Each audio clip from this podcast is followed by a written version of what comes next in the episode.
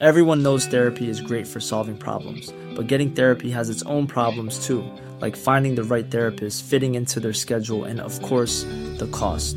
Well, BetterHelp can solve those problems. It's totally online and built around your schedule. It's surprisingly affordable too. Connect with a credentialed therapist by phone, video, or online chat, all from the comfort of your home.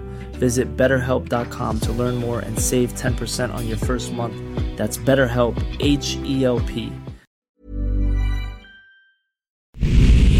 Ahora inicia A la Una con Salvador García Soto. A la Una. Donde la información fluye, el análisis se explica y la radio te acompaña. A la Una con Salvador García Soto. A la Una. Comenzamos.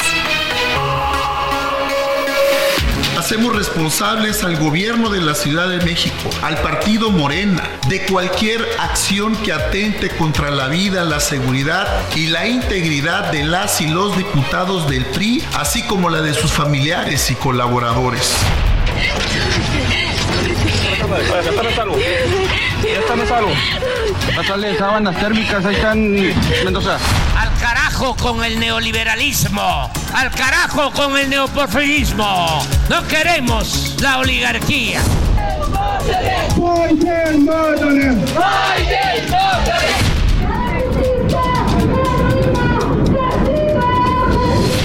oposición estamos firmes, estamos unidos y a pesar de las amenazas y los actos de intimidación del régimen, no vamos a permitir la imposición de Moreno.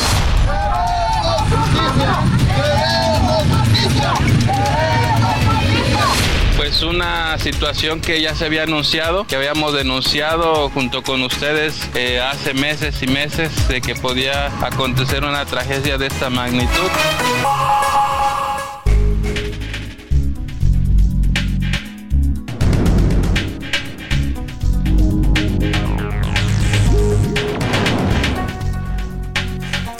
Una de la tarde con un minuto, una de la tarde con un minuto. Bienvenidas, bienvenidos a la una con Salvador García Soto en el Heraldo Radio. A nombre del titular de este espacio, el periodista Salvador García Soto y de todo este gran equipo que hace posible día a día este servicio informativo, yo le agradezco el favor de su atención y lo saludo con muchísimo gusto. Yo soy José Luis Sánchez Macías y le vamos a informar en este lunes, lunes 8 de enero del 2024, arrancando ya, ahora sí, oficialmente las actividades luego de un largo periodo de vacacional de fin de año y de Navidad. Qué bueno que está usted con nosotros, qué bueno que usted se suma a esta transmisión y le doy la más cordial de las bienvenidas en esta tardecita. Incluso, mire, está todo el mundo trabajando que hasta el sol se puso a chambear el día de hoy. Tenemos una tarde bastante calurosa aquí en la capital, 24 grados centígrados tenemos en estos momentos. Vamos a alcanzar hasta los 25 grados, un poco dejando atrás los fríos de las últimas tres semanas y además la mínima se trepa hasta los 19 grados centígrados. Así que tendremos pues una noche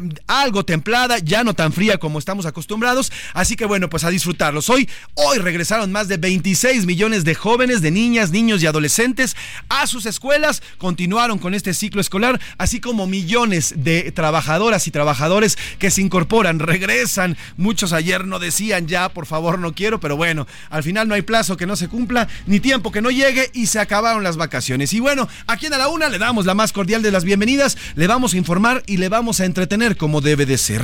¿De qué vamos la música? Hoy, hoy ya le decía, millones de alumnos de preescolar, primaria y secundaria, más de 26 millones, han regresado este 8 de enero a las más de 200 mil escuelas públicas del país, así como también las escuelas privadas, después de las vacaciones de invierno. De acuerdo a la Secretaría de Educación Pública, esto marca también el regreso al trabajo para muchos mexicanos y mexicanas. Y justamente hoy, hoy la música, nuestro productor Rubén Esponda ha hecho una selección para hablar del fin de las vacaciones y el regreso a la realidad después de las fiestas decembrinas. Algunos regresan con kilos de más, otros con pesos de menos porque su cartera gastaron a más no poder y otros más, bueno, descansados y hay muchos más que necesitan vacaciones de las vacaciones. Por lo pronto, aquí, musicalmente hablando, les vamos a motivar para que saquen adelante este lunes y esta primera semana porque siempre, ¡ay! Como que cuesta trabajo arrancar una semanita y más después de vacaciones tan ricas. Como ve, la música va a dar eso, así que si usted también tiene propuestas, mándenoslas al 55 18 41 51 99 y aquí se las vamos a reproducir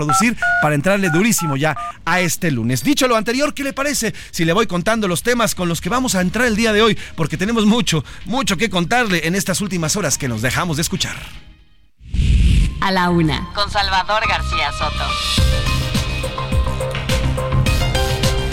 Consumatum este, el Congreso de la Ciudad de México no aprobó la ratificación, más bien fueron la oposición y sus aliados batearon la, la, ratificación de Ernestina Godoy luego de que hoy Morena agotara el último recurso en un periodo extraordinario en miras ya al fin del periodo que concluye el día de mañana Ernestina Godoy como fiscal capitalina. Es el primer gran revés que le da a la oposición aquí en la Ciudad de México y bueno, luego de que fue pospuesto y pospuesto y pateado el bote durante todo diciembre, hoy por fin ya le dan el batazo un batazo de hit en términos, en términos beisbolísticos y la señora Ernestina Godoy no continuará al frente de la Fiscalía aquí en la Ciudad de México. Y vaya violencia, vaya fin de semana que vivimos, apenas es el segundo fin de semana de este mes de enero, el, segundo fin de semana de enero, y vaya la violencia que vivimos. Nada más le voy a hacer un recuento. En Celaya, Guanajuato, se registraron bloqueos carreteros, asesinatos, balaceras. En Guerrero hubo al menos dos ataques contra pobladores. Hay comunidades a las que los eh, integrantes de la familia michoacana atacaron con drones. El viernes de, de la semana pasada comenzó a circular un fuerte rumor de una masacre ocurrida en Heliodoro Un municipio, eh, un pueblo eh, cerca ahí en Guerrero, en la zona de, en la zona serrana de Guerrero. Y bueno, pues las investigaciones continúan adelante. Mientras tanto, en Michoacán también la violencia continúa y en otras partes de esta República Mexicana. En Tijuana fueron atacados dos policías, luego dirá una carrera por el Día del Policía. Así que iremos a los estados de la República y a las diferentes ciudades de esta República Mexicana para conocer el fin de semana la violencia que vivieron todas y todos aquellos que viven en estas zonas. Este lunes, ya les decía, regresan a clases 24, más de 24 millones de estudiantes de educación básica en el país. Además, 1.223.000 docentes de 223.000 escuelas regresan también a dar clases. Millones, millones ya están atentos, ya están con mochila a hombro. En estos momentos van hacia la, justamente hacia su escuela los del turno vespertino. Mucha suerte, mucho éxito. Hay que estudiar, tenemos que estudiar, chamacos, porque alguien tiene que sacar a este país adelante luego de que los políticos lo están pudriendo en vida. Así que bueno, hablaremos también del regreso de los chamacos a las escuelas. Y este lunes, Curuleos de San Lázaro, que hoy nos cantarán precisamente del caótico regreso a clases, de cómo se vio el tráfico. Seguramente usted en Ciudad, en Guadalajara, en Monterrey, ahí en Tijuana, en el sur, aquí en, Chiapas, en Cancún, en Veracruz. Y bueno, aquí, obviamente, aquí en la Ciudad de México, el tráfico fue una verdadera locura. Ya regresamos a la normal del tránsito, así que los curuleros le cantan justamente a las vacaciones. Y me preguntaron ayer, oye, José Luis, ¿y cuándo es el siguiente puente? Pepe, aguanta, deja, vas regresando de vacaciones, tranquilos. También vamos a hablar de pedinches que están diciendo, ¿y cuándo es la que viene? ¿Y cuándo es el siguiente puente? También vamos a hablar de ello. En los deportes, oiga, se murió el Kaiser, se murió el futbolista eh, Beckenbauer, uno de los futbolistas más grandes que ha dado la historia del fútbol. Fue campeón del mundo como jugador, también fue campeón como eh, director técnico. Además, bueno, pues le decían el Kaiser porque tenía una visión de, de, juego como pocas en el mundo. Alemán, él falleció el día de hoy. Le contaremos sobre el fallecimiento de Franz Beckenbauer, uno de los grandes, grandes, grandes futbolistas y deportistas a nivel mundial, no solamente en la cancha, sino también por fuera. Otro fallecimiento que ya no pudimos informarle el pasado viernes. El empresario Carlos Bremer falleció el pasado viernes por la tarde, luego de que sufrió un desvanecimiento. Hablaremos con Oscar Mota también de la trayectoria de Carlos Bremer, un eh, empresario que no solamente eh, fue conocido por participar en, diversos programas, reality shows y esta bondad que, que expresaba y que él daba, sino también por su acercamiento con los deportistas. El señor Bremer ap apoyó desde al Canelo Álvarez hasta muchísimas selecciones infantiles, emprendedores, bueno, y hasta Luis Miguel le metió lana. Vamos a platicar sobre el señor Bremer en el aspecto deportivo y también en otros aspectos que lastimosamente falleció el pasado viernes a los 63 años de edad. También con Oscar Mota vamos a revisar la temporada regular de la NFL. Quedaron definidos los playoffs. Revisaremos todos los enfrentamientos y mire, seguramente Oscar Mota está contento porque hay posibilidades de que sus vaqueros de Dallas lleguen al Super Bowl que se va a jugar en febrero allá en Las Vegas. Así que hay posibilidades de que los vaqueros, eh, pues sí, a ver, a ver, veremos si se le hace por fin al señor Oscar Mota. Iremos además a las diferentes ciudades de la República Mexicana contándole y platicándole de primera mano la información que usted necesita saber y tener para tomar las decisiones en este lunes y, ¿por qué no?, también hacer sobremesas. Y nada más que decir, ¿qué le parece si ya nos vamos a las de cajón? Porque ya estamos aquí en A la Una con Salvador García Soto. Estas son las de cajón en A la Una.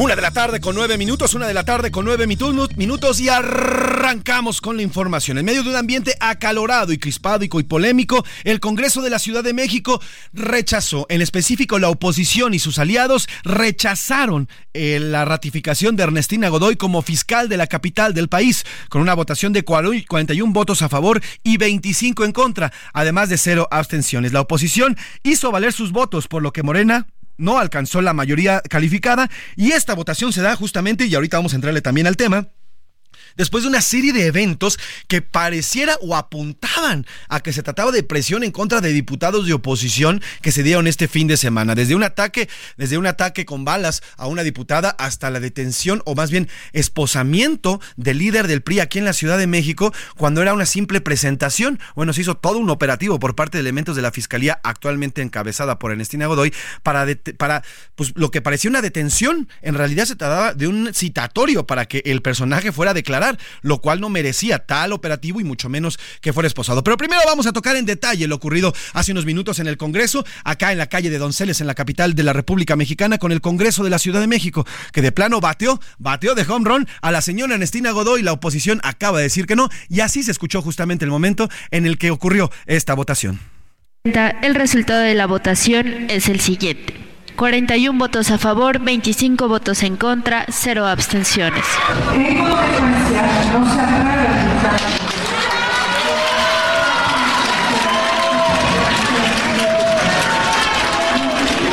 Pues ahí está el momento en que definitivamente se niega esta ratificación. Vamos al centro, justamente al centro, al corazón de este Congreso, que ahí estuvo Feli Carnaya, nuestra reportera, que siempre está pendiente de estos asuntos y además se mete, como dicen por ahí, hasta la cocina, que nos cuenta cómo se llevó a cabo esta sesión. Empezó desde muy temprano, bueno, desde ayer los diputados de oposición comenzaron a llegar para que no les aplicaran el madruguete, pero tú tienes todo el color y toda la carnita, mi querida Feli. Buena tarde, feliz año. Cuéntanos cómo se vivió este rechazo en contra de Ernestina Godoy. Buen lunes. José Luis, muy buenas tardes, qué gusto saludarte. Pues sí, aquí en el Congreso de la Ciudad de México, bastante acolorado, que se vivió el momento de la votación para la ratificación de la fiscal Ernestina Godoy. Votación que no fue la que el grupo mayoritario, es decir, Morena, esperaba los 44 votos para que esto se lograra. Ya lo mencionabas tú, fueron 41 a favor, 25 en contra, por lo que no se aprobó la ratificación de la fiscal. Y comentaste, José Luis, que dentro de esta votación pues hubo sorpresas. Hasta ayer por la tarde de los diputados del grupo parlamentario del Partido Revolucionario Institucional con su líder Alejandro Moreno se manifestaban esto después de que eh, se hiciera público a través de redes sociales la denuncia de la diputada priista Guadalupe Barrón y el atentado hacia su vehículo en el que reportaba, bueno, pues que tenía varios impactos de arma de fuego. El líder nacional del PRI los respaldaba y decía que, bueno, pues esta situación ocurría justo porque ellos votarían en contra. Hoy la sorpresa fue al interior del grupo parlamentario del PRI, donde las diputadas Mónica Fernández y también Wesley Chantal Jiménez votaron a favor del proceso de ratificación de Ernestina Godoy. Desafortunadamente no se obtuvo esta votación, cuestión que celebró la oposición, es decir, quienes integran los grupos del PAN, del PRD, Movimiento Ciudadano y todavía aquellos que integran el PRI. Por el otro lado, Morena, bueno, pues decía que ellos estaban a favor tanto de la gestión como de la ratificación. Si te parece, escuchemos lo que comentaba el coordinador de los diputados priistas, Ernesto Alarcón, antes de esta votación. De la fracción parlamentaria del Partido Revolucionario Institucional es en contra de la ratificación de Ernestina Godoy como fiscal general de justicia de la Ciudad de México. Esas fueron las palabras del coordinador de los diputados priistas, José Luis. Y bueno, pues aquí, una vez que se da el resultado ya oficial en el que el Congreso de la Ciudad desecha la ratificación de Ernestina, por un lado hubo vivas apoyando a la fiscal, por el otro y gritos todavía mucho más fuertes de la oposición señalando que bueno, esta batalla la habían logrado, lo que ahora abre la puerta para un nuevo proceso. Bueno, pues la Fiscalía habrá de nombrar a un encargado de despacho una vez que concluye este proceso de Ernestina Godoy y será entonces el Consejo Judicial Ciudadano quien también habrá un nuevo proceso para elegir a quien estará al frente de la Fiscalía para los próximos cuatro años. En unos momentos más espera que el grupo parlamentario de Morena ofrezca una conferencia de prensa justo para pues pronunciarse al respecto de esta votación, José Luis. Importante, Feli, lo que nos estás contando, cómo se llevó a cabo y bueno, pues estas dos diputadas que nos mencionas que al final sí emitieron su voto, que se trata de, Mónica Fernández y también de Wesley Chantal Jiménez Hernández, dos pristas, que al final sí otorgaron su voto y bueno, fueron las únicas dos, ¿verdad, Feli? Las únicas dos que votaron a favor. Así es, son las únicas dos que votaron a favor. ¿No dieron ninguna declaración ni, ni, ni informaron por qué, por qué votaron en, este, a favor? No, una vez que concluyó la votación, la diputada Wesley prácticamente fue sacada del recinto y estuvo custodiada por su equipo de trabajo en medio de una corretiza por parte de los medios de comunicación y bueno, se resguardó en las oficinas del grupo parlamentario que están prácticamente a un costado del salón de pleno. Sin duda. Eh, sobre, sobre Mónica Fernández, no, no tampoco dio declaraciones tampoco ha dado declaraciones. En este momento comentarte que justo la sesión que se desarrolla en el Congreso se encuentra en un periodo de receso, se estaba llevando a cabo la votación de otros dictámenes que también se agendaron para discutirse hoy, pero la diputada ya no se encuentra en este momento al interior de este salón de sesiones. Pues traemos pendientes, eh, Feli, de que vaya surgiendo por allá y las reacciones que toman en cuenta al respecto. Tenemos entendido que quien entraría ya a partir de mañana como encargado de despacho sería Oliver Ariel Pilares, que es actualmente el encargado de la Coordinación General de Investigación Territorial de la Fiscalía de la Ciudad de México. Él sería quien ocuparía, y bueno, sería la terna, ¿correcto, Feli? Quien sería eh, Martí Batres, quien enviaría una terna para que se hiciera más o menos el proceso que hay a nivel nacional, sea el Congreso local quien defina al nuevo o nueva fiscal, ¿no? Así es, y justo se tendría que, bueno, pues estar buscando los perfiles adecuados. Todavía no han sonado nombres hacia el interior del Congreso de la ciudad, que eso será sumamente importante. Y bueno, también el tiempo en el que se desarrolle. Comentar que eh, en este momento el Congreso de la ciudad se encuentra en un periodo en el que sesiona solo la comisión permanente, es decir, un número reducido de diputados, y será pues hasta el primero de febrero cuando reanuden las sesiones ordinarias. Pues como siempre, como siempre, tu reporte completo, Félix Carnaya, estaremos pendientes de lo que vaya surgiendo por allá. Te pido que te mantengas y estamos al pendiente de la información. Buena tarde y feliz inicio de semana. Gracias, Feli. Gracias, igualmente, pendientes. Buena tarde. Ahí está Feli Carnaya, nuestra reportera, eh, pendiente en el Congreso. Y mire, bueno, pues esto, ¿por qué es importante? Tal vez usted que vive pues en Cancún, o vive en Quintana Roo, que vive en, Baja California o en Chihuahua, en Sonora, ¿y por qué es importante lo que se define en la Ciudad de México? Bueno, pues es nada más y nada menos que la primer derrota importante que tiene Morena dentro de uno de los bastiones, o su principal bastión, que es la Ciudad de México. A ver, Morena, antes PRD, porque al final de ahí vienen, ha gobernado siempre esta ciudad y han tenido el control absoluto de esta capital. Incluso el jefe de gobierno, Andrés Manuel, es hoy presidente. La jefa de gobierno, la ex jefa de gobierno, ahora es candidata para la presidencia y es que se encuentra como puntera. Hace de importantes la Ciudad de México en el tema electoral y más justamente arrancando un proceso electoral que va rumbo al 2024. podría llamarse o podría saberse el primer, pues sí, el primer sabor amargo que tiene en esta capital. Ojo, desde adentro, ahí en Morena, los analistas internos en el partido ven complicada la elección aquí en la Ciudad de México. No la ven tan fácil, no la tienen tan ganada. Hay mucho desencanto por parte de los, capitalinos por el gobierno de Morena, por los gobiernos de Morena. Hay mucho desencanto, ya lo vimos en las elecciones del 21, cómo perdieron. Morena perdió la mitad, prácticamente la ciudad está dividida entre azul de un lado izquierdo y color guinda del lado derecho.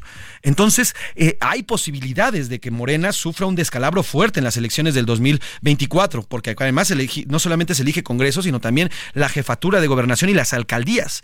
Entonces, este, esto es un signo de que no, la tiene, no las tiene todas consigo Morena aquí en su principal bastión, hoy la Ciudad de México. Es sin duda un gran golpe. Además, también la oposición unida se mostró unida desde, desde hace dos meses que se planteó que podía haber existir este famoso albazo o un madruguete y ellos fueron a dormir a las, en las instalaciones en, los, en el Congreso de la Ciudad de México. Hoy, bueno, les quieren meter igual un periodo extraordinario y a la convocatoria acuden prácticamente prácticamente todos los diputados y dos son a dos diputadas sí las convencen que de, votar eh, a favor de este tema y bueno pues al final es la oposición la que saca. Por eso es que es importante en el plano político y en cómo se están moviendo las, las fichas políticamente hablando esta decisión. Es el primer revés. Además bueno pues le da le da le da a entender al gobierno de la Ciudad de México y a Morena que bueno pues el siguiente fiscal está a lo que diga y a lo que pueda decir la oposición, ¿eh? porque hoy la oposición ya vio que tiene el control del Congreso. Como es, y eso pues no le conviene, no le conviene para nada al gobierno. Así que sin duda un gran, gran revés el que se acaba de llevar Morena aquí en la Ciudad de México y la señora Ernestina Godoy ya no va a pasar. Así que a partir de mañana dejará de ser ya la fiscal y va, va a entrar, como le decía, eh, el fiscal territorial, eh, el fiscal territorial como encargado de despacho el, jefe de gobierno Martí Batres tiene de aquí hasta el primero de febrero para proponer una terna no creo que saquen un periodo extraordinario para que se vote, de aquí al primero de febrero para poner una terna y será el mismo Congreso el que vote o, o no o rechace la terna que propuesta por el tema de eh, la fiscalía. Es claramente un ejemplo de lo que se pueden hacer con los contrapesos. Ese es justamente, y es algo que no les gusta en Morena y es algo que no les gusta al presidente. Justamente los contrapesos, cuando un Congreso está bien, cuando una, un Congreso está bien equilibrado, pueden existir este tipo de decisiones, de decisiones y no tomarlas así como así. Al respecto, bueno, pues eh, eh, el dirigente del PRI, Alejandro Moreno, escribió en sus cuentas de Twitter, reconozco la valentía, el compromiso y la lealtad a sus principios de las diputadas y diputados en el PRI de la Ciudad de México, que votaron en contra de la ratificación de la fiscal Ernestina Godoy. La oposición, y lo pone en exclamaciones y en mayúsculas, la oposición está firme en la defensa de las instituciones y de la justicia. Mientras tanto, Marco Cortés el líder de los blanquiazules del PAN, finalmente publicó. Finalmente se dijo no a la ratificación de Ernestina Godoy, no a la fiscal Carnala, que no da resultados a la gente, no a una fiscalía persecutora de opositores a modo y sometida a la al presidente, bien por las, las y los diputados locales de Acción Nacional y de la oposición por su voto. Mientras que Sebastián Ramírez, presidente de Morena en la Ciudad de México, señaló, se votó contra las víctimas y del Estado de Derecho. Los delincuentes seguramente estarán festejando junto con los panistas porque tendrán cancha libre, ya no habrá quien castigue sus delitos y corruptelas, es lo que dice Sebastián Ramírez, presidente de Morena. Oiga, pero escuche esto, mire, en medio de lo que de, de la votación y previo a esta votación, ocurrieron muchas cosas que, híjole, pues con sus debidas, con sus debidas reservas. Mire, nada más, el sábado pasado, este sábado, agentes de la Policía de Investigación de la Fiscalía, agentes de la Policía de Investigación de la Fiscalía de la Ciudad de México, que está a cargo precisamente de Ernestina Godoy, llevaron al Ministerio Público Armando Tonatiu González, ex coordinador del PRI en la Ciudad de México y secretario general adjunto del CEN del PRI. Esto como seguimiento a una investigación por trata de personas. Usted recuerda este caso de Cuauhtémoc Gutiérrez de la Torre, el llamado eh, rey de la basura, el hijo del rey de la basura, quien eh, era el, líder de los, de los pepenadores, y que al final, bueno, pues gracias a reportajes periodísticos se difundió una red de pornografía y y de trata de personas dentro, adentro del PRI y comandada presuntamente por Cuauhtémoc Gutiérrez de la Torre, quien continúa preso por este mismo tema y que lo acaban de, de, de detener hace unos meses. Y bueno, pues también está vinculado o lo están vinculando. Sin embargo, el sábado pasaron precisamente agentes de la fiscalía por este señor Armando Tonatiu y lo esposaron, lo tuvieron bajo un operativo como si se tratara de él el responsable y como si se tratara de una orden de aprehensión.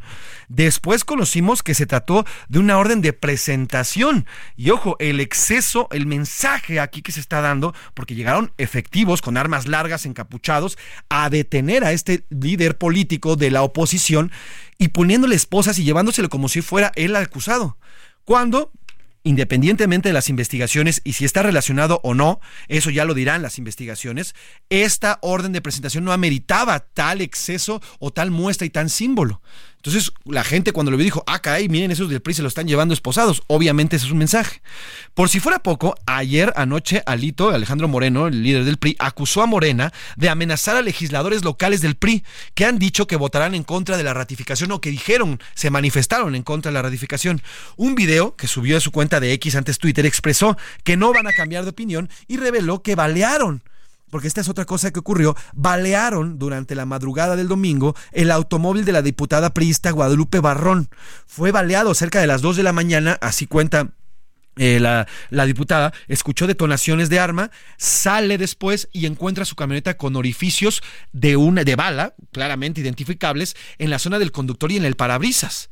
Todo esto, le digo, todo esto ocurre horas antes de que se votara la ratificación de Ernestina Godoy. Todo esto ocurre justamente en, en, la víspera de esta de la votación, que ya hoy conocemos el resultado. Esto es parte de lo que dijo ayer el señor Alejandro Moreno en previo, y es importante decirlo porque, híjole, pues en la política, como bien dicen por ahí, no hay consecuencias. O sea, las cosas, las cosas pasan y, híjole, qué casualidad que ocurrieran horas antes de esta ratificación.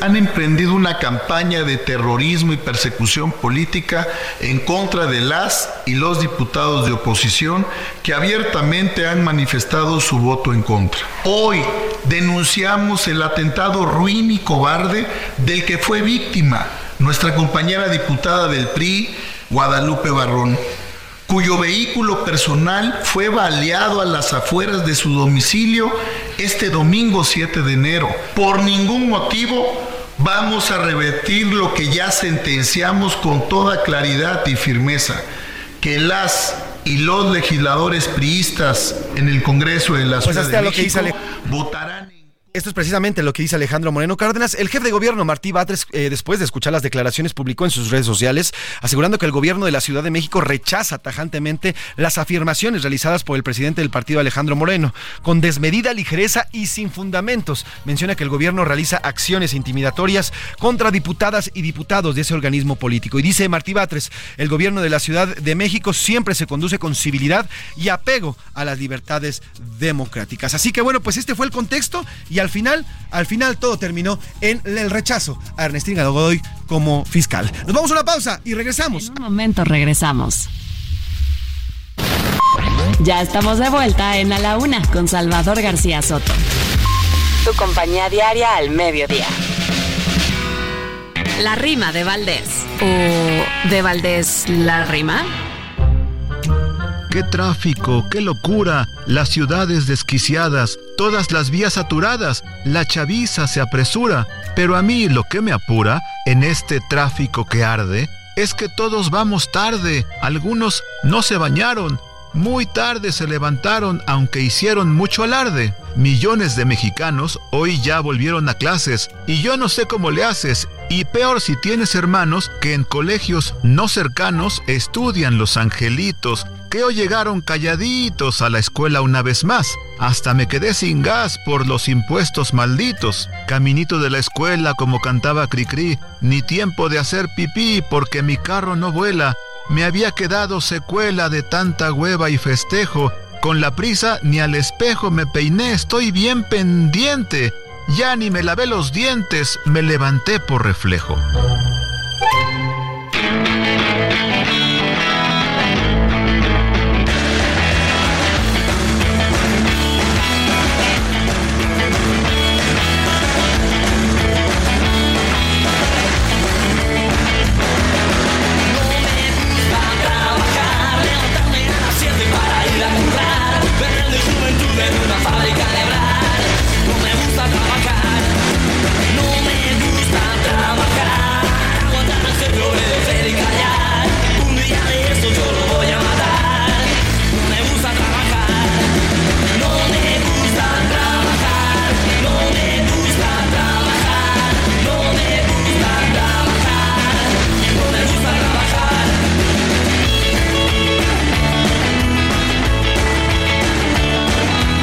Tarde con 32 minutos, una de la tarde con 32 minutos. Seguramente todas y todos esta mañana cuando despegaron el ojo, que se despertaron por ahí de las 6, 7 de la mañana, empezaron a cantar este himno o por lo menos medio lo configuraron en su cabeza. Estamos escuchando a Los Rebeldes, una canción de rock and roll y rockabilly, estrenada en 1985, hace ya 39 años, se cumple justamente en este año, y la cantan Los Rebeldes. Esta canción se llama No me gusta trabajar.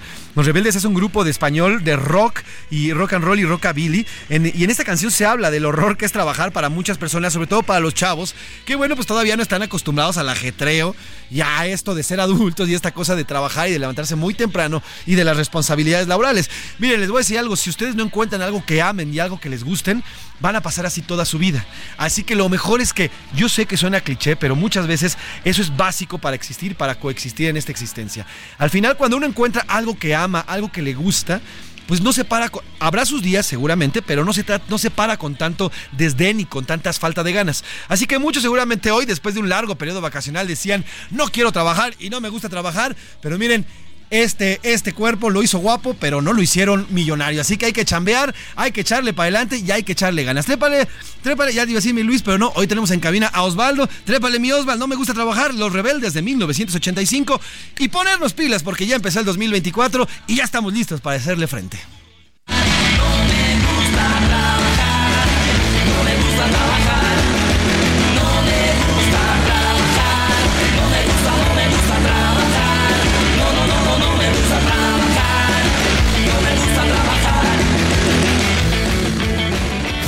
A la una con Salvador García Soto.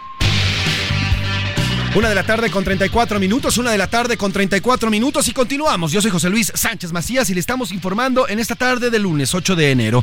Oiga, arrancamos este espacio precisamente con la información de último momento. En el Congreso de la Ciudad de México se había votado en contra de la ratificación de Ernestina Godoy por un periodo más de cuatro años al frente de la Fiscalía General de Justicia de la Ciudad de México. La oposición hizo valer su oposición, hizo valer sus votos y al final, bueno, pues se quedó en el camino. Ernestina Godoy no será más. Eh, eh, eh fiscal de la Ciudad de México. Por cierto, ya le pusimos todas las declaraciones, lo que dijeron y lo comentamos antes de irnos a la pausa, y nos faltó lo que dijo Xochitl Galvez, precandidata de coalición Fuerza y Corazón por México, quien acusó que en la Ciudad de México persiguen a quienes no piensan igual a ellos. Ernestina Godoy es la fiscal amiga de Claudia Sheinbaum en la Ciudad de México. En lugar de investigar y perseguir a los delincuentes, se ha especializado en dejar los feminicidios en la impunidad y espiar a la oposición. Ahora Godoy y sus secuaces se dedican a amenazar a diputadas y diputados de la oposición que buscan impedir su ratificación.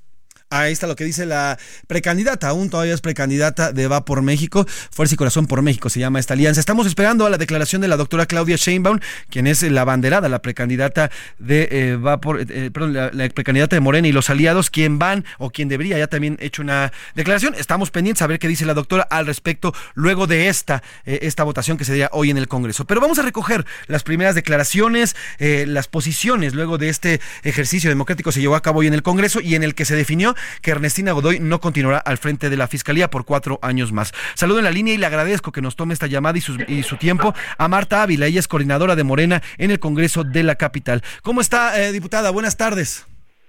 Hola, José Luis, buenas tardes. Bien, bien, aquí mira, a la orden. Gracias, diputada, por estos, eh, por estos minutos y feliz año para arrancar. Oiga, diputada, ¿qué decir? ¿Qué decir de esta votación? Eh, ¿qué, ¿Cuál es su opinión al respecto luego de lo ocurrido esta mañana tarde allí en el Congreso, allí en Donceles? Pues mira, ¿qué decir de esto que hoy aconteció en el Congreso de la Ciudad de México? Pues eh, hubo una votación en porcentaje que obtuvo la fiscal del 62% y la oposición un 38%. Entonces, pues eh, como dijimos aquí en nuestros posicionamientos, pues lo único que había en contra de la fiscal Ernestina Godoy que tenía la oposición era de que son perseguidos políticos, que no se les quiere dejar participar, cuando pues está comprobado ya hay eh, panistas, eh, exdiputados, ex delegados que ya están pagando su condena, que inclusive han entregado inmuebles para poder disminuir esta condena que tienen porque ya se les ha comprobado esta corrupción que se ha llevado a cabo desde hace eh, algunas décadas en la alcaldía Benito Juárez. Entonces, hoy, pues, eso fue lo que eh, dijo la oposición al subirse a la tribuna, porque no tiene ningún elemento más. Aquí también nosotros subimos a plantear nuestra posición y, por supuesto, que la fiscal Ernestina Godoy ha hecho un extraordinario trabajo al frente de la fiscalía eh, además, eh, tuvo un proceso, el proceso más amplio que no se da en ninguna elección para ratificar o elegir a un fiscal y aquí en la Ciudad de México se tuvo, hubo un Consejo Judicial Ciudadano quien hizo toda esta serie de el proceso para la ratificación y bueno también se abrió a la ciudadanía donde pues la mayoría de estas eh, estas solicitudes que se entregaron fueron a favor de que se diera la ratificación de la fiscales de Sinagoga. Ahora eh, estamos platicando con la diputada Marta Ávila y es coordinadora de Morena en el Congreso de la Ciudad de México. Diputada Marta, muchos hablan y ya se está diciendo incluso desde la oposición que es la primera gran derrota de Morena aquí en la Ciudad de México. ¿Así lo consideran ustedes una gran derrota luego de lo ocurrido hoy en el Congreso? No, por supuesto que no. Para nosotros no es una derrota. Más bien la derrota va a ser para ellos, porque déjame decirte que en el Congreso nunca hemos tenido una audiencia como la tenemos, más de 3.000 gentes viendo cómo se daba el proceso, los posicionamientos en la tribuna. Y yo creo que más bien la derrota va a ser para ellos en el proceso electoral, porque ahí es donde el pueblo cobra las cosas y creo que el tema quedó muy claro de la fiscal, que se consiguió una narrativa a partir de la venganza que quisieron generar ellos por todo esto que se comentaba de lo que convirtieron a la demarcación Benito Juárez en la gallina de los huevos de oro. Sin duda. Ahora, diputada, eh, previo a la votación, el fin de semana, ocurrieron cosas que desde la oposición se las achacaron a ustedes y, a la, y al gobierno de la Ciudad de México, pero sin duda fueron cosas que ocurrieron previo, en este contexto en el que estábamos viviendo, previo justamente a la votación. Tanto el ataque en contra de una diputada priista, un ataque eh, a balazos a una de sus camionetas, como la detención para una presentación del coordinador, bueno, del líder de los, eh, de los diputados, del líder del, del, prismo aquí en la Ciudad de México. Estos, estos dos, em, estas dos acciones son fortuitas, fueron casualidades. ¿Ustedes cómo leyeron lo que ocurrió dos días antes, precisamente eh, previo a, la, a, esta elección o, a esta votación de Ernestina Godoy? Sí, yo creo que fueron un asunto de casualidades. El tema del el exdiputado local aquí en el Congreso en la primera legislatura eh, deriva de que pues ellos eh, está abierta la carpeta de investigación de Cuauhtémoc de la Torre, eh, perdón, perdón, Gutiérrez, en el tema de trata eh, con un rollo de, explotación sexual. Entonces, esta carpeta ya estaba eh, cerrada cuando llegó la fiscal Ernestina Godoy y hubieron varias víctimas que le pidieron que se volviera a reabrir porque no se había juzgado bien el asunto.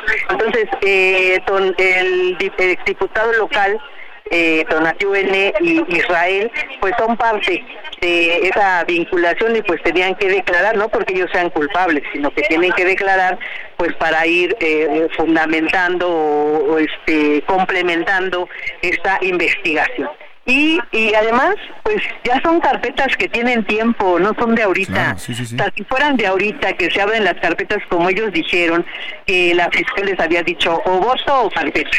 ¿No? O sea, eso es una total mentira que utiliza la votación para, la perdón, la oposición para, pues, pues hacerse la víctima, ¿no? Cuando, pues, quien dicen que cuando el río suena es porque agua lleva. Y eh, el otro tema de la diputada que dice que le balacearon su auto, pues también es un tema que tiene la fiscal que se tendrá que investigar y llegar a las últimas consecuencias para demostrar si realmente se dio el caso o fue una cuestión armada. Sin duda. ¿Qué sigue, diputada? Ahora ya será Martí Batres eh, quien envíe, les envía al Congreso una terna. Eh, ¿Lo tienen pensado aprobar en un periodo extraordinario, diputada? ¿O van a darle causa y hasta el primero de febrero que regresen a, sus periodos ordinarios van a entonces a votar este nuevo fiscal? No, mira, ahorita lo que entraría el nombramiento que le dimos a la fiscal eh, hace cuatro años, que fue la primera legislatura, concluye el día de mañana a las 12 de la noche. ¿Qué va a pasar ahí? Pues que asume un encargado de despacho. La fiscalía no se queda este, acéfala, sino que hay un encargado de despacho que va a estar hasta que se realice el proceso de presentar una terna a este Congreso de la ciudad y podamos votar. Entonces, ¿qué va a pasar ahorita? El dictamen ya salió, por eso era nuestro interés que este dictamen se aprobara a favor o en contra. ¿Por qué?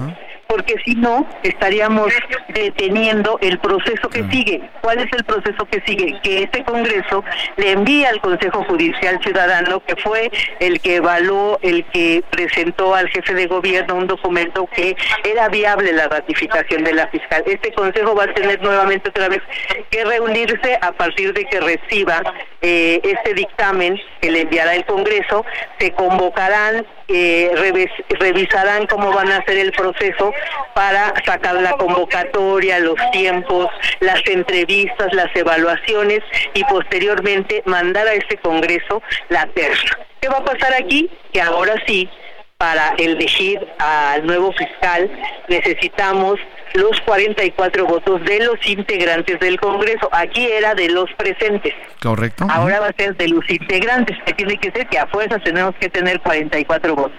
Yo lo veo sinceramente muy complicado.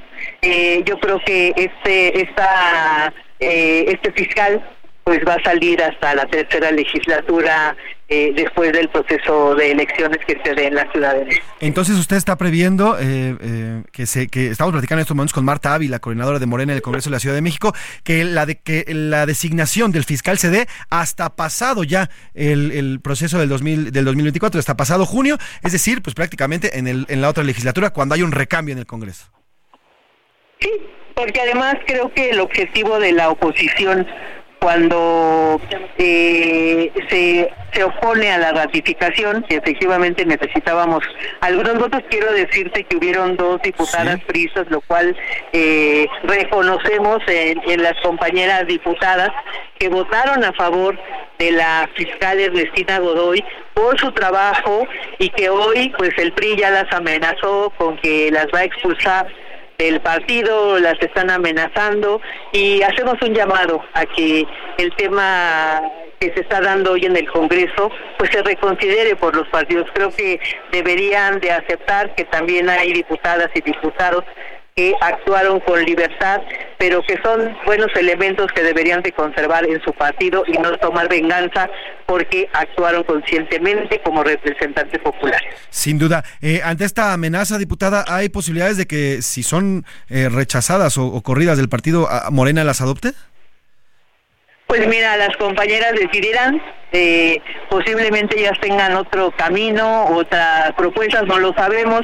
Lo que sí sabemos es que lo hicieron de manera consciente, sin estar este, diciendo que se lo iban a hacer. De ella salió, habían otros diputados que ya no los habían manifestado, que al final no decidieron eh, arriesgarse y se mantuvieron eh, en la posición que decía su partido político. Sin duda, pues eh, le agradezco estos minutos, diputada Marta Ávila, coordinadora de Morena en el Congreso de la Ciudad de México, si me permite, nos mantenemos en contacto. Feliz 2024 y gracias por esta llamada. Claro que sí. Feliz 2024, un abrazo. Ahí está, bueno, pues desde Morena en el Congreso dicen que no fue una gran derrota, pero vamos a analizar este tema, vamos a analizar, eh, eh, en primera instancia, eh, habíamos y contactamos al gran Francisco Burgó, abogado constitucionalista y profesor de Derecho Constitucional en la Facultad de Derecho de la UNAM, por el tema de Elenia Batres que ahorita le vamos a explicar, porque ya Elenia Batres, la nueva ministra de la Suprema Corte, pidió que su sueldo no supere el que determina la Constitución y en un documento que dirigió a, a la Corte el pasado 29 de diciembre también solicitó que le inscriban en el ISTE y no en un seguro privado como ella, eh, ella está pidiendo. Pero para eso platicamos también eh, y buscamos a Francisco Burgoa, al cual saludo a la línea y gracias por tomarnos esta llamada, don Francisco, gracias por tomarnos estos minutos y por tomarse el tiempo con el auditorio. Buena tarde.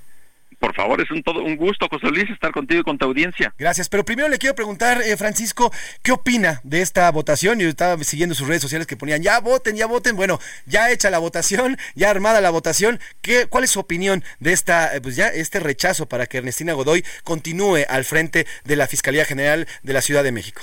O sea, es que cómo era posible que casi un mes después tuviéramos apenas la votación de lo después de lo que ocurrió a mediados de diciembre, en donde después de largas horas de discusión, pues simplemente se pospuso la votación y esa votación pues fue hasta una sesión extraordinaria del el Congreso de la Ciudad de México para que se llegara a lo que se había previsto que la oposición se mantuviera en bloque para votar en contra de la ratificación de Ernestina Godoy, de Godoy, es decir, hoy es su último día uh -huh. y a partir de mañana pues se va a iniciar un proceso para la designación de quien será la nueva o el nuevo fiscal general de justicia de la Ciudad de México. Yo creo que hay muchos cuestionamientos a Ernestina Godoy que tenían, que daban motivo para el cual no pudiera ser ratificada. Sé que aquí podemos hablar de temas de interpretación, sé que ahí está la información para que pueda ser anali analizada con objetividad y dentro de esa objetividad, en mi opinión, ella no tenía las credenciales para poder eh, continuar en un periodo más como eh, fiscal general de justicia de la Ciudad de México, además del cuestionamiento que se le hizo apenas este el viernes pasado respecto del el presunto plagio de su tesis sí. de licenciatura. Sí, que se fueron acumulando, ¿no? Una tras otra, tras otra previo. Es que desde Morena patearon el bote en noviembre, en diciembre para la votación y eso le dio un chance a la oposición también para que reuniera, reuniera, reuniera, reuniera, reuniera diferentes aspectos en contra y que fueron en detrimento de Ernestina Godoy. Bueno, pero eh, eso es en, en, en, el, en el tema de Ernestina, que bueno, además Morena la única defensa que tenía era la investigación en contra del cártel inmobiliario, pero atrás de Ernestina Ahogado había 20 mil casos como el tema de varios, eh, pues varias entradas por parte de sus oficiales en los que robaban, saqueaban las casas cuando hacían algún tipo de operaciones de diligencia, en fin, todas las acusaciones de la fiscalía actual en el manos espionaje, de inclusive. El espionaje también incluso que, que revela New York Times. Así es, así, o sea, vamos, es que hay, hay más elementos para decir el por qué no Exacto. que al por qué sí, pero además, si confiamos en la autonomía e independencia que tiene que tener la Fiscalía, la, persa, la próxima persona que continúe al frente de esas investigaciones en contra del cártel inmobiliario, pues que continúe. Si hay claro. Elementos para poder este acreditar la responsabilidad de uno o de más servidores públicos o ex servidores públicos o personas, pues que se inicien. Lo que queremos es que no haya impunidad, pero no que no se confunda el exigir justicia con el estar pretendiendo que se haya que haya venganza, lo cual de ninguna manera debe de ser en ningún eh, orden de gobierno, en el federal o en el local, en ninguna entidad federativa. O fiscales superditados a lo que diga el ejecutivo, ya sea local o Eh, federal. Exactamente, solo pedimos autonomía e independencia, que las investigaciones sean totalmente objetivas e imparciales y que eso sea eh, de acuerdo con justicia y no con venganza. Sin duda. Vamos a entrar al otro tema, abogado, si me permite. Este tema de la nueva ministra. La ministra de la Suprema Corte, Lenia Batres, envió una carta a la Suprema Corte, a la cual que pertenece y a la cual, por cierto, pateó el pesebre, como dicen por ahí, la, llegando y pateando en cuanto tomó protesta. Y bueno, pues en esta carta pide que sea reducido su salario conforme dice la Constitución, menos que el presidente, y además pide que sea pasada al ISTE y no tener este seguro privado. ¿Qué podemos decir al respecto, este abogado, sobre esta decisión y sobre esta carta que manda Lenia Batres a la Corte? Bueno, número uno, yo considero que el papel de Lenia Batres está siendo pues muy bien pensado, porque como comentabas en esta expresión de llegar y patear el pesebre, de sacar la espada, luego, luego al momento de que tomó eh, ya posesión del cargo en el Pleno de la Suprema Corte, en donde empezó a denostar y atacar a la propia Suprema Corte sin hacer ninguna consideración de tipo jurídica, sí ideológica, sí política, pero no jurídica. Ahora, con esta carta que tuvimos conocimiento por la misma Lenia Batres, eh, que eh, presentó ahí en su red social de ex, en donde eh, publicó esta imagen que el 29 de diciembre hizo esta petición al Pleno de la Suprema Corte para que, entre otras cosas, su sueldo sea disminuido en función de lo que dice el artículo 127 constitucional, es decir, que dice que ningún servidor público debe de recibir una remuneración mayor a la establecida para el presidente de México. Sin embargo, aquí hay un tema que sí es bastante cuestionable. ¿Esto por qué? Porque la propia eh, ministra, quiero pensar que sí sabe o que sus asesores le dijeron que era inviable esta solicitud. ¿Por qué? Número uno, porque ya está presupuestado en el presupuesto de egresos de la Federación de este año, que cuál es el sueldo que deben de tener los ministros de la Suprema Corte. Entonces, si ya está presupuestado, la Corte no puede hacer ninguna dis- disminución. Pero además, si considera solamente el sueldo que tiene el presidente de la República, que son 129 mil pesos mensuales netos, entonces un ministro de la Corte actualmente gana 206 mil pesos netos. Sin embargo, en el caso del presidente de la República, no se considera y se debe de considerar como parte de su remuneración todos aquellos bonos, estímulos, comisiones o inclusive los servicios que él tiene al no pagar renta, al utilizar luz, gas y alimentos y todo lo que conlleva eh, vivir en Palacio Nacional. Es decir, el presidente, y hay una investigación ahí por que publicó este Mola, en donde gana más de 400 mil pesos mensuales.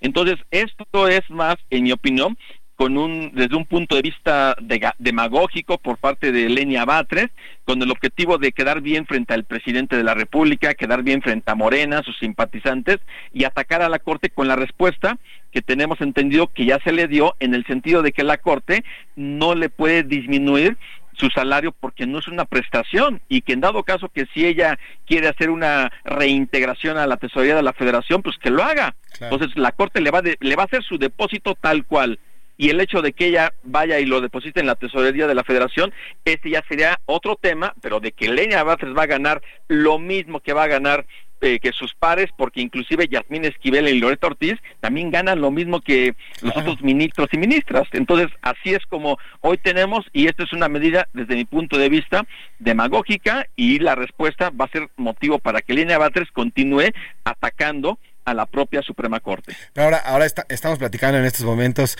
con, eh, con el abogado y además, bueno, constitucionalista y profesor de la UNAM, y, este, porque además, a- a- este, con Francisco Burga, perdóname, abogado constitucionalista y profesor de Derecho Constitucional de la Facultad de la UNAM, porque además, abogado, pues es un tema de que el- el- la ley te dice, eso es lo que vas a ganar y punto. Eso, como bien lo dice, no es una prestación, sino un derecho. Y los Así derechos son es. irrenunciables. Totalmente, son, son irrenunciables. Además, la propia Constitución establece claramente que durante el tiempo del encargo de un ministro no se le puede estar disminuyendo su propio su propia remuneración. Además, el artículo 123 apartado B de la Constitución, que es el establece los derechos de los trabajadores al servicio del Estado, también indica que los salarios deben ser fijados por los presupuestos respectivos y que y que la cuantía no puede ser disminuida durante la vigencia de los presupuestos. Entonces, por donde le pueda hacer, línea a 3 simplemente va a ganar lo mismo que los demás. Ahora, ¿qué va a hacer? ¿Va a presentar un amparo? O sea, es algo que... ¿Para pues, ganar menos? pues sí, la verdad es que ella va a ganar lo mismo que todos. El hecho de que ella eh, reintegre una cantidad a la tesorería, ese es otro tema, pero de que va a ganar lo mismo, va a ganar lo mismo. Pues, pues Francisco Burgó, abogado, constitucionalista y profesor de Derecho Constitucional de la Facultad de Derecho de la UNAM, gracias como siempre por darle luz a estos temas y bueno, pues que quede claro que se trata de un discurso, nada más, no hay, no hay otro fondo más que ese. Gracias, gracias abogado, que tenga buena tarde. Al contrario, José muy buena tarde también para tu audiencia de, de, Heraldo Radio. Gracias, pues ahí está Francisco Burgoa. Que no le digan que no le mienten, ¿eh? Es puro discurso. Esta sí, esta sí es politiquería, para que vea. Vamos a una pausa, se nos fue rapidísimo la primera hora y regresamos con muchísimo más aquí en A la Una. Información útil y análisis puntual. En un momento regresamos. Ya estamos de vuelta en A la Una con Salvador García Soto. Tu compañía diaria al mediodía.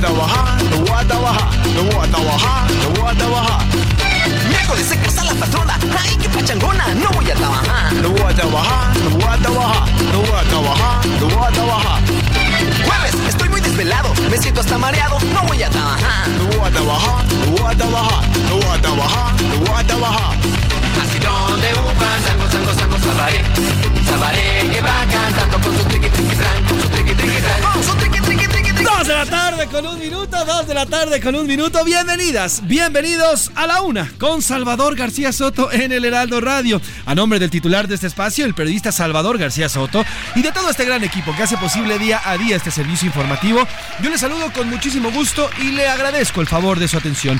Yo soy José Luis Sánchez Macías y le vamos a informar en esta segunda hora de esta tarde de lunes, lunes 8 de enero del 2024, entrando de lleno ya a las actividades normales, tomando nuestra normalidad como, pues como la dejamos hace tres semanas justamente en medio de las vacaciones de fin de año y de Navidad.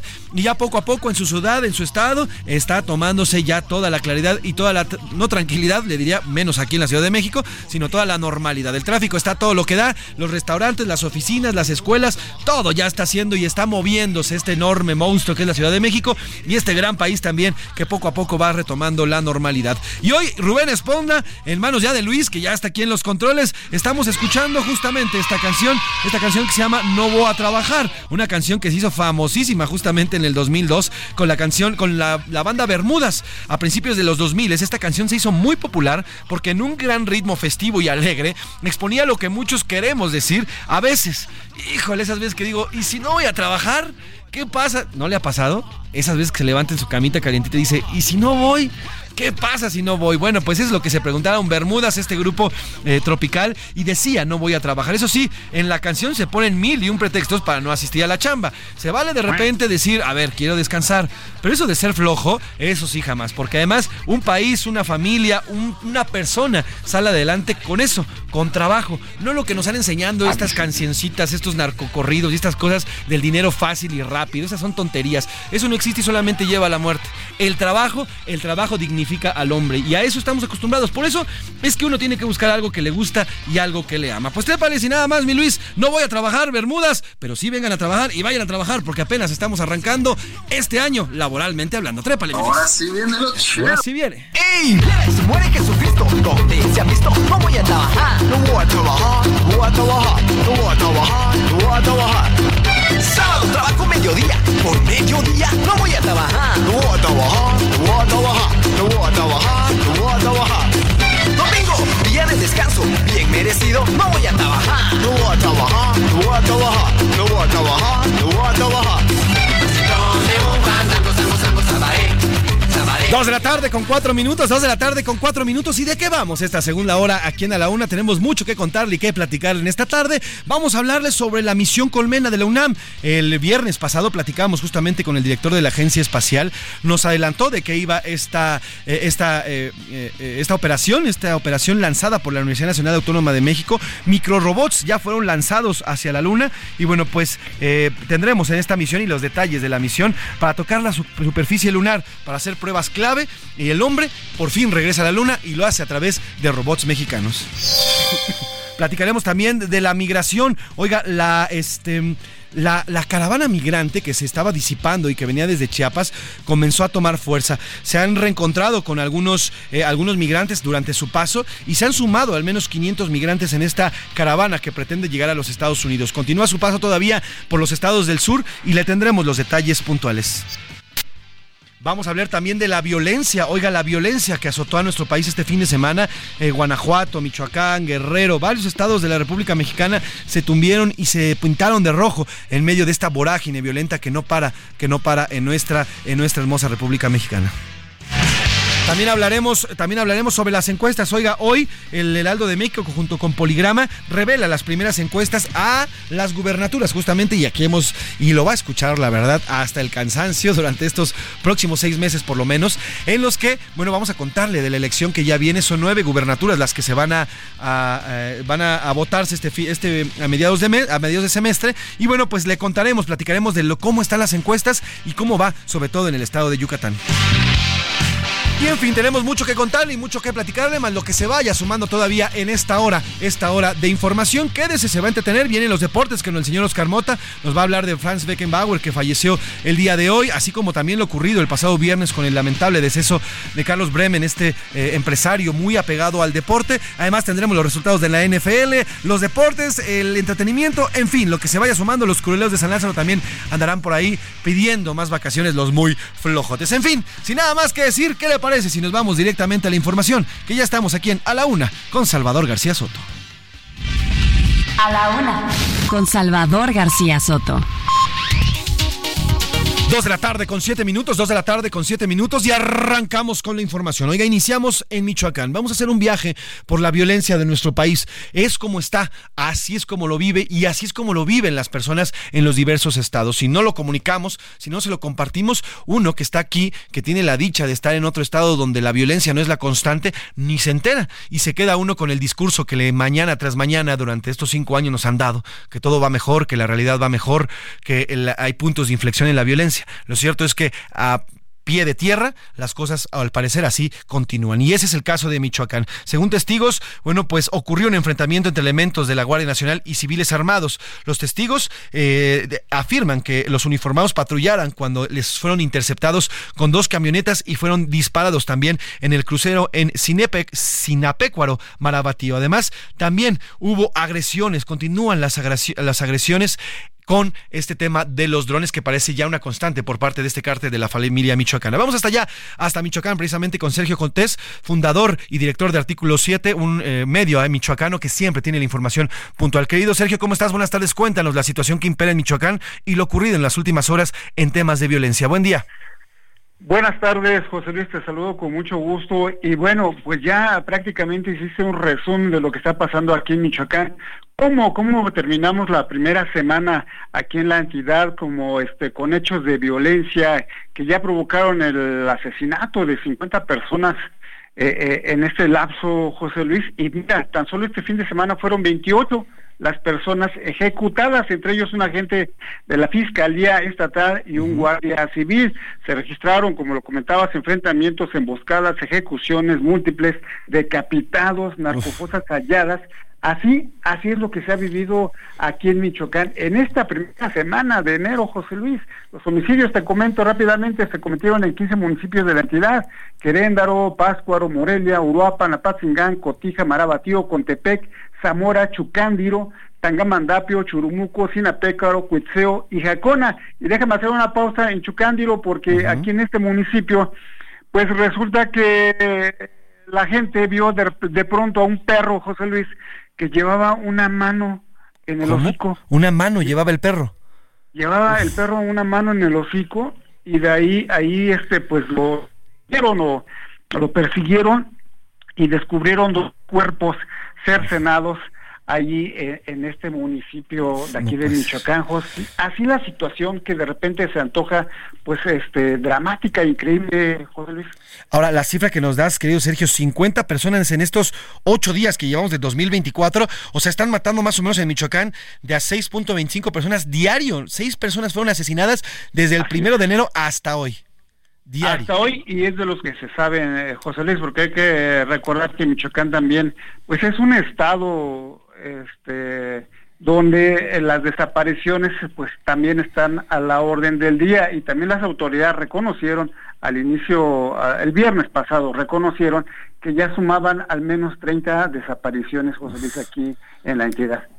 Pues eh, duro, fuerte, y es importante, Sergio, que no bajemos la guardia como periodistas y estar reportando, porque desde el discurso oficial nos cuentan otra, pero los michoacanos, los michoacanos están viviendo verdaderas horas de terror casi a diario casi a diario, José Luis, todos los días, todos los días hay un homicidio, dos, seis homicidios en promedio aquí en Michoacán. Y bueno, pues este, las autoridades dicen que hay que hay una estrategia de seguridad pública, pero en los hechos esto no se ve al grado, José Luis, de que ayer mismo, ya para terminar, José Luis, ayer mismo aquí en Morelia, en una de las avenidas principales donde están los centros comerciales eh, pues más lujosos de, Morelia, pues hallaron una granada de fragmentación tirada, José Luis. Bueno, pues estaremos pendientes, Sergio, te pido que nos, eh, nos mantengamos en comunicación. Me encanta saludarte, querido Checo, lástima que sea por estas noticias. Te mando un abrazo, cuídate mucho y saludos a todos las y los michoacanos que viven bajo esta penumbra de la, de la violencia. Buen día, Sergio, que tengas un gran día.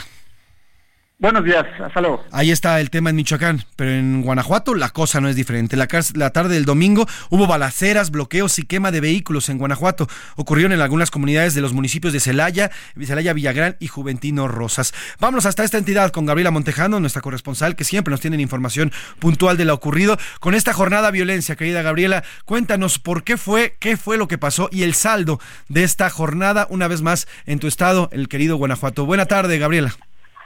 Hola, ¿qué tal, Pepe? Muy buenas tardes. Pues sí, los bloqueos carreteros, la quema de vehículos, la violencia y el temor de los habitantes de la zona Laja Bajío en el estado de Guanajuato se registró este domingo tras el incendio de al menos 15 vehículos en diferentes puntos y municipios. La captura de tres integrantes de un grupo criminal en Juventino Rosas derivó en la movilización criminal que provocó el despojo de vehículos automovilistas, quema de trailers, autobús, autos y camionetas. Fue poco después de las 3 de la tarde que comenzaron los bloqueos y en el recuento preliminar al menos logramos confirmar 15 puntos de conflicto. La violencia cobró la vida de un bombero de Celaya quien fue herido en un ataque registrado a una de las pipas de agua que acudía justamente a apagar los primeros reportes. Una unidad en la que viajaban tres bomberos fue atacada en la esquina de Mutualismo y Constituyentes y Felipe Jiménez Sánchez recibió tres impactos en el pecho y falleció en el hospital minutos después de haber ingresado. En un comunicado, la Secretaría de Seguridad de Celaya condenó el ataque, pero no mencionó la muerte del paramédico y bombero. La Secretaría de Seguridad del Estado y el municipio confirmaron solo algunos de los puntos en donde hubo quemas. Algunas de las comunidades fueron en Justice, en Plancarte, en, la segunda fracción de Crespo, en todos estos en Celaya, pero en general hubo en los municipios de, además de Celaya, eh, Juventino Rosas, Villagrán, Apaseo del Alto, Cortázar y bueno, toda esta región Aja Bajío que lamentablemente pues se vio afectada por estos bloqueos y, eh, y puntos de violencia. Incluso, bueno, te comento que se empezaba a especular que entre estos detenidos había un jefe de plaza del grupo criminal que opera en esta zona en Guanajuato. Sin embargo, esto no ha sido confirmado. Hoy por la mañana el secretario de gobierno eh, Jesús Oviedo dio una entrevista en donde afirmó que no hay, no confirmó que se trate de alguno de los criminales de los que se especula, porque dijo que están a la espera de que la Fiscalía del Estado les dé más información y que hasta el momento es todo lo que hay, solamente pues lo que se ha confirmado el día de ayer, el arresto de estos tres personajes y las quemas que se registraron. Por las quemas no hay detenidos, por, por la serie de incidentes que se registraron ayer no hubo ningún detenido y pues el saldo negativo con la muerte de el bombero, eh, lo cual ha sacudido pues a esta región porque era un inocente que iba a dar ayuda y pues resultó resultó asesinado. Este es el reporte Pepe desde Guanajuato. El cual es muy lamentable mi querida mi querida Gabriela porque bueno, pues este este joven este bombero acudía precisamente a pagar lo que estos criminales habían hecho y al final queda en medio. Te pregunto rápida, rápidamente eh, Gaby, ¿se sabe algo del tema de Celaya, el tema de Salvatierra? ¿Ha habido algo de información? No, no, por el momento eh, siguen como los procesos legales. en Salvatierra, pues eh, la gente sigue todavía consternada por los hechos registrados, pero aquí, pues en Guanajuato, Pepe, ¿qué te digo? Primero sucede la muerte de estudiantes en Celaya, todavía no terminábamos de digerir esa noticia cuando viene la masacre en la fiesta en Salvatierra y pues ahora las quemas que nuevamente nos alertan en estos primeros días de, de, de 2024, un domingo, el primer domingo del 2024 y lamentablemente de esta manera. Sin duda, Gaby, pues te mando un abrazo, cuídate mucho, que se cuiden todos nuestras amigas y amigos y las escuchas guanajuatenses, cuídense mucho porque la cosa no está nada bien por allá. Te mando un abrazo, Gabriela, que tengas un gran día. Gracias, José. Buenos días. Ahí está Gabriela Montejano. Gaby, gracias por este reporte. Y bueno, pues ahí está. Oigan, Guerrero, la situación es menos, es menos halagüeña. ¿eh? El fin de semana hubo al menos dos hechos violentos. Uno en el poblado de Eliodoro Castillo, en la sierra de ese estado. Primero se habló de una masacre, así lo decía un sacerdote, y luego, bueno, pues al final se habló del asesinato de cinco personas. Después, ya en otro hecho violento, seis hombres murieron y trece personas más resultaron heridas tras una balacera en, en un palenque municipal de Petatlán, en la Costa Grande, allá en Guerrero. Vamos hasta este estado, este estado que ha sido no solamente vapuleado por el crimen, sino también por recientemente el huracán Otis, en específico en la zona de Acapulco, con Carlos Navarrete. Carlos, ¿cómo estás? Buenas tardes. Feliz vida 2024. Nos habíamos saludado. Que sea un gran año para ti y cuéntanos lo ocurrido este fin de semana allí en tu estado con estos hechos de violencia que además conmocionaron a todo el país en redes sociales. Buena tarde.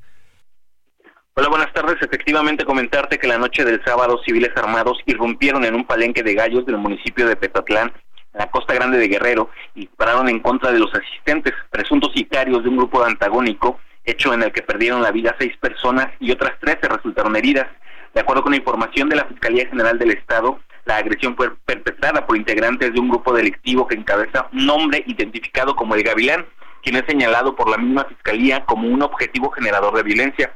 Los reportes refieren que el ataque armado se realizó en contra de un grupo de sicarios que pertenece a una célula delictiva liderada por el ruso de Petatlán, que también es identificado como generador de la violencia en la costa grande del estado. Al respecto, la Fiscalía indicó que ambos grupos criminales sostienen una violenta disputa por el control del territorio en esa zona de Guerrero. Por este hecho se ha iniciado ya una carpeta de investigación en contra de quién o quienes resulten responsables por el delito de homicidio doloso por arma de fuego. Además, agentes ministeriales permanecerán en el lugar hasta el esclarecimiento del crimen. Como bien mencionas también en el transcurso de este fin de semana, en un primer momento se informó de presuntamente 30 personas muertas en un poblado de la sierra. Sin embargo, después de un intenso operativo militar y policíaco que emprendieron las autoridades, se confirmó que fueron al menos cinco personas calcinadas, además de camionetas y una, una primaria baleada en la sierra de Eleodoro Castillo. Hasta este momento es lo único que se reporta, no se reportan personas desaparecidas ni lesionadas como fue informado en un primer momento. Insistir, de 30 personas que se denunció, solamente se confirman cinco personas muertas en estos hechos violentos en la Sierra de Guerrero. y las cuales, bueno, pues fueron reportados de primera instancia, Carlos. Tú lo estuviste siguiendo también como reportero primero en redes sociales y las autoridades no sabían nada de lo que estaba ocurriendo en este pueblo, que es, entiendo que es muy lejano, muy, muy adentro en la, en la zona eh, montañosa, ¿correcto, eh, Carlos? Efectivamente fue complicado confirmar la información, justamente por ese motivo el poblado en donde se registró este enfrentamiento se encuentra a bastantes horas de distancia, las carreteras que comunican con la Sierra del Estado este, no están en las mejores condiciones y además también hay poca señal o acceso a Internet. Esto motivó que la información circulara muy lento. Hasta ayer podíamos, podíamos tener información concreta, insistir, de 30 personas que se hablaban, 30 asesinatos, pues solamente se pudo confirmar cinco personas ejecutadas en estos hechos violentos. Carlos, había reportes de que utilizaron también drones explosivos. ¿Se confirmó en la utilización de estos artefactos? Hasta este momento no hay una información oficial respecto a que sí se hayan utilizado drones. Insistir, la información que circuló por parte de las autoridades es simple, es solamente el tema de las personas calcinadas y también de las camionetas y la primaria baleadas pero insistir, no se ha confirmado que se hayan utilizado drones en esos ataques. Pues sin duda, estaremos al pendiente, querido Carlos, gracias por tu reporte como siempre puntual y si nos permites nos mantenemos en comunicación. Que tengas buena tarde, buen lunes y buen inicio de semana. Gracias, igualmente. Ahí está Carlos Navarrete, nuestro corresponsal allá en la zona de Guerrero. Hoy el presidente López Obrador habló al respecto, habló de lo ocurrido y adivine quién cree que tiene la culpa. Pues sí, nosotros, los medios, ¿quién más? Porque nosotros fuimos y los medios fuimos y nos metimos ahí a la Sierra de Guerrero y pues accionamos las armas, los micrófonos, ahí los accionamos. Escuche lo que dijo hoy el presidente.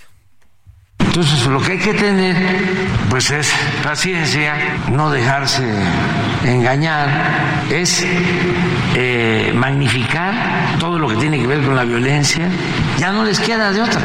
Por algo será que están desesperados.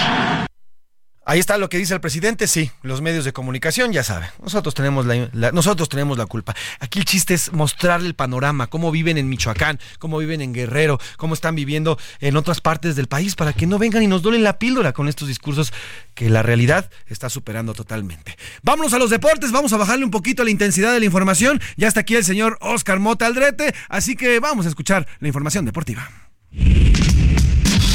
Los deportes en A la Una con Oscar Mota. Señor Oscar Mota Andrete, feliz año, feliz todo, bienvenido. Mi querido Mafren, ¿cómo estás? Te mando un gran abrazo, feliz año eh, a toda la gente que nos está escuchando. Un gran día para ganar, un gran año, un para, gran ganar. año para ganar. Eh, la semana pasada tuve la oportunidad, bueno, de una vez lo digo, feliz cumpleaños a mi hijo, celebramos a Ishar. Entonces, felicidades, querido Ishar. Interesante. Ya no crezcas.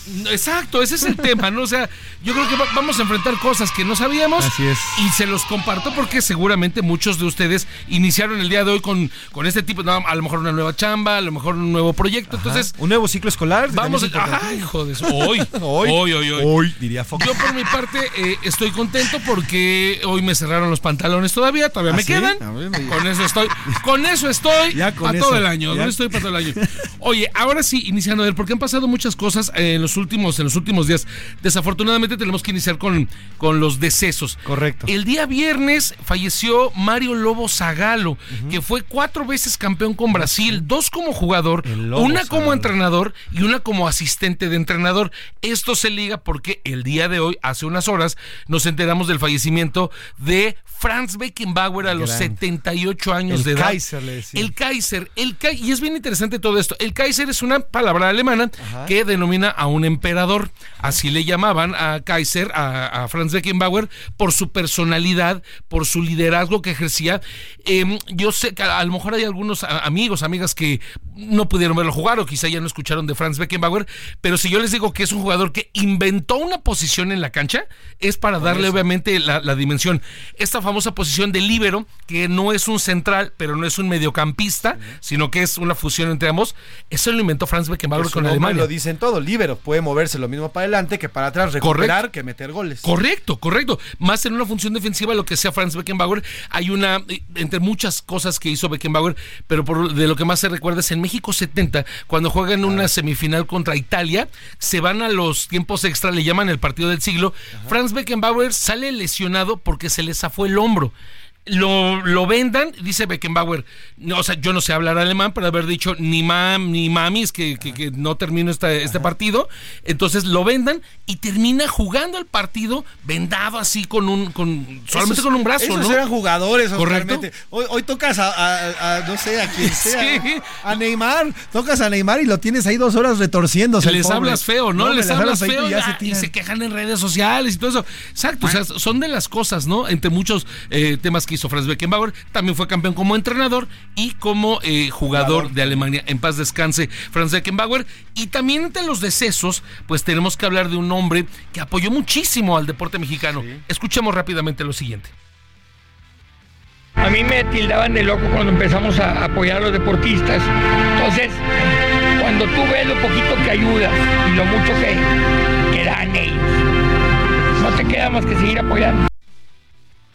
Ahí están las palabras de Carlos Bremer, que por cierto fue Premio Nacional del Deporte en el 2016. Ganó el Premio Nacional como Fomento Deportivo, un hombre que, como bien comentaste al inicio del programa, pues apoyó a muchísimos de- deportistas, pero además era fanático del, del béisbol. Hay una anécdota por ahí, muy rápida la voy a platicar, donde hay una película de béisbol que él la termina comprando. El y juego perfecto. El juego perfecto, exactamente. Y él no la quería mostrar porque dice, le- se la habían comprado una distribuidora en Estados Unidos. Y él dijo, no, yo quiero que la vean los mexicanos. Y se esperó hasta tener una buena oferta, al final de cuentas, tiburón.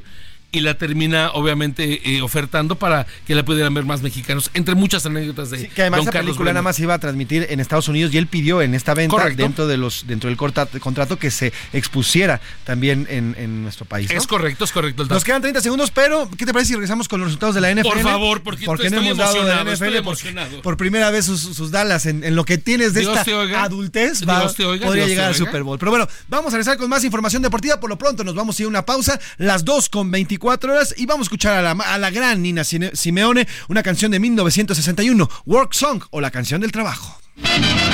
Breaking rocks out here on the chain gang. Breaking rocks and serving my time. Breaking rocks out here on the chain gang. Cause they done convicted me of crime. Hold it steady right there. Heraldo Radio, la H se lee, se comparte, se ve y ahora también se escucha.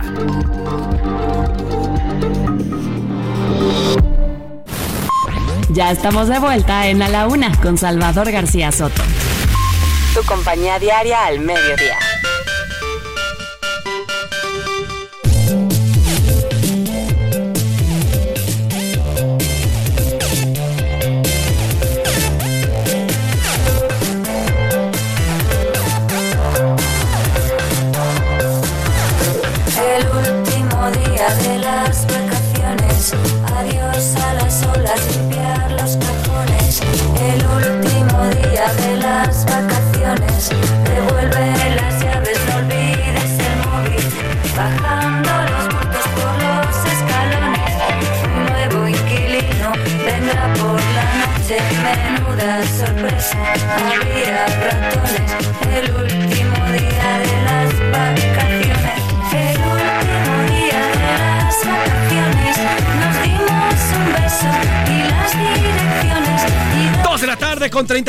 31 minutos, 2 de la tarde con, con 31 minutos y continuamos aquí en la Una con Salvador García Soto. Yo soy José Luis Sánchez Macías y le estamos informando en esta tarde de lunes, lunes 8 de enero del 2024 y regresamos con esta canción que tal vez fue el soundtrack de todos ayer, ayer en la tarde, noche, ya cuando veían caer el sol, cuando ya veían que caía el atardecer y decían, ay, mañana ahora sí ya de retacha trabajar a las clases. Por ahí me enteré de un chamacón que le mandó una noticia a su papá.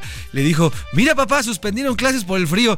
El, el chamacón vive aquí en la Ciudad de México, la noticia era de Sonora, queriendo engañar a su papá, pero bueno, su papá siempre escucha la una y está bien informado. Ya me Uh, platicaron la, esa anécdota. chulada. Así que bueno, pues muchos niños, niñas y también, ¿por qué no? Adultos ayer estaban con no, ya no, quiero más vacaciones. Por lo pronto, les ponemos esta canción del grupo Espanto, una, una agrupación española creada en el 2005, que publicaron esta canción llamada El último día de vacaciones, eh, publicada en el 2008. La rola habla precisamente de cómo uno se va preparando mental y también física y espacialmente. Y me refiero espacialmente porque uno comienza a acomodar ya sus cosas, eh, va y desempolva el maletín que dejó por ahí, o los chavitos, pues, ay, ¿dónde dejé el de ciencias naturales? ¿Dónde dejé el de matemáticas? ¿Dónde dejé tal y tal? Entonces, bueno, pues también parte del regreso a clases. Así que trépale, mi Luis, espanto, el último día de vacaciones. El último día, el último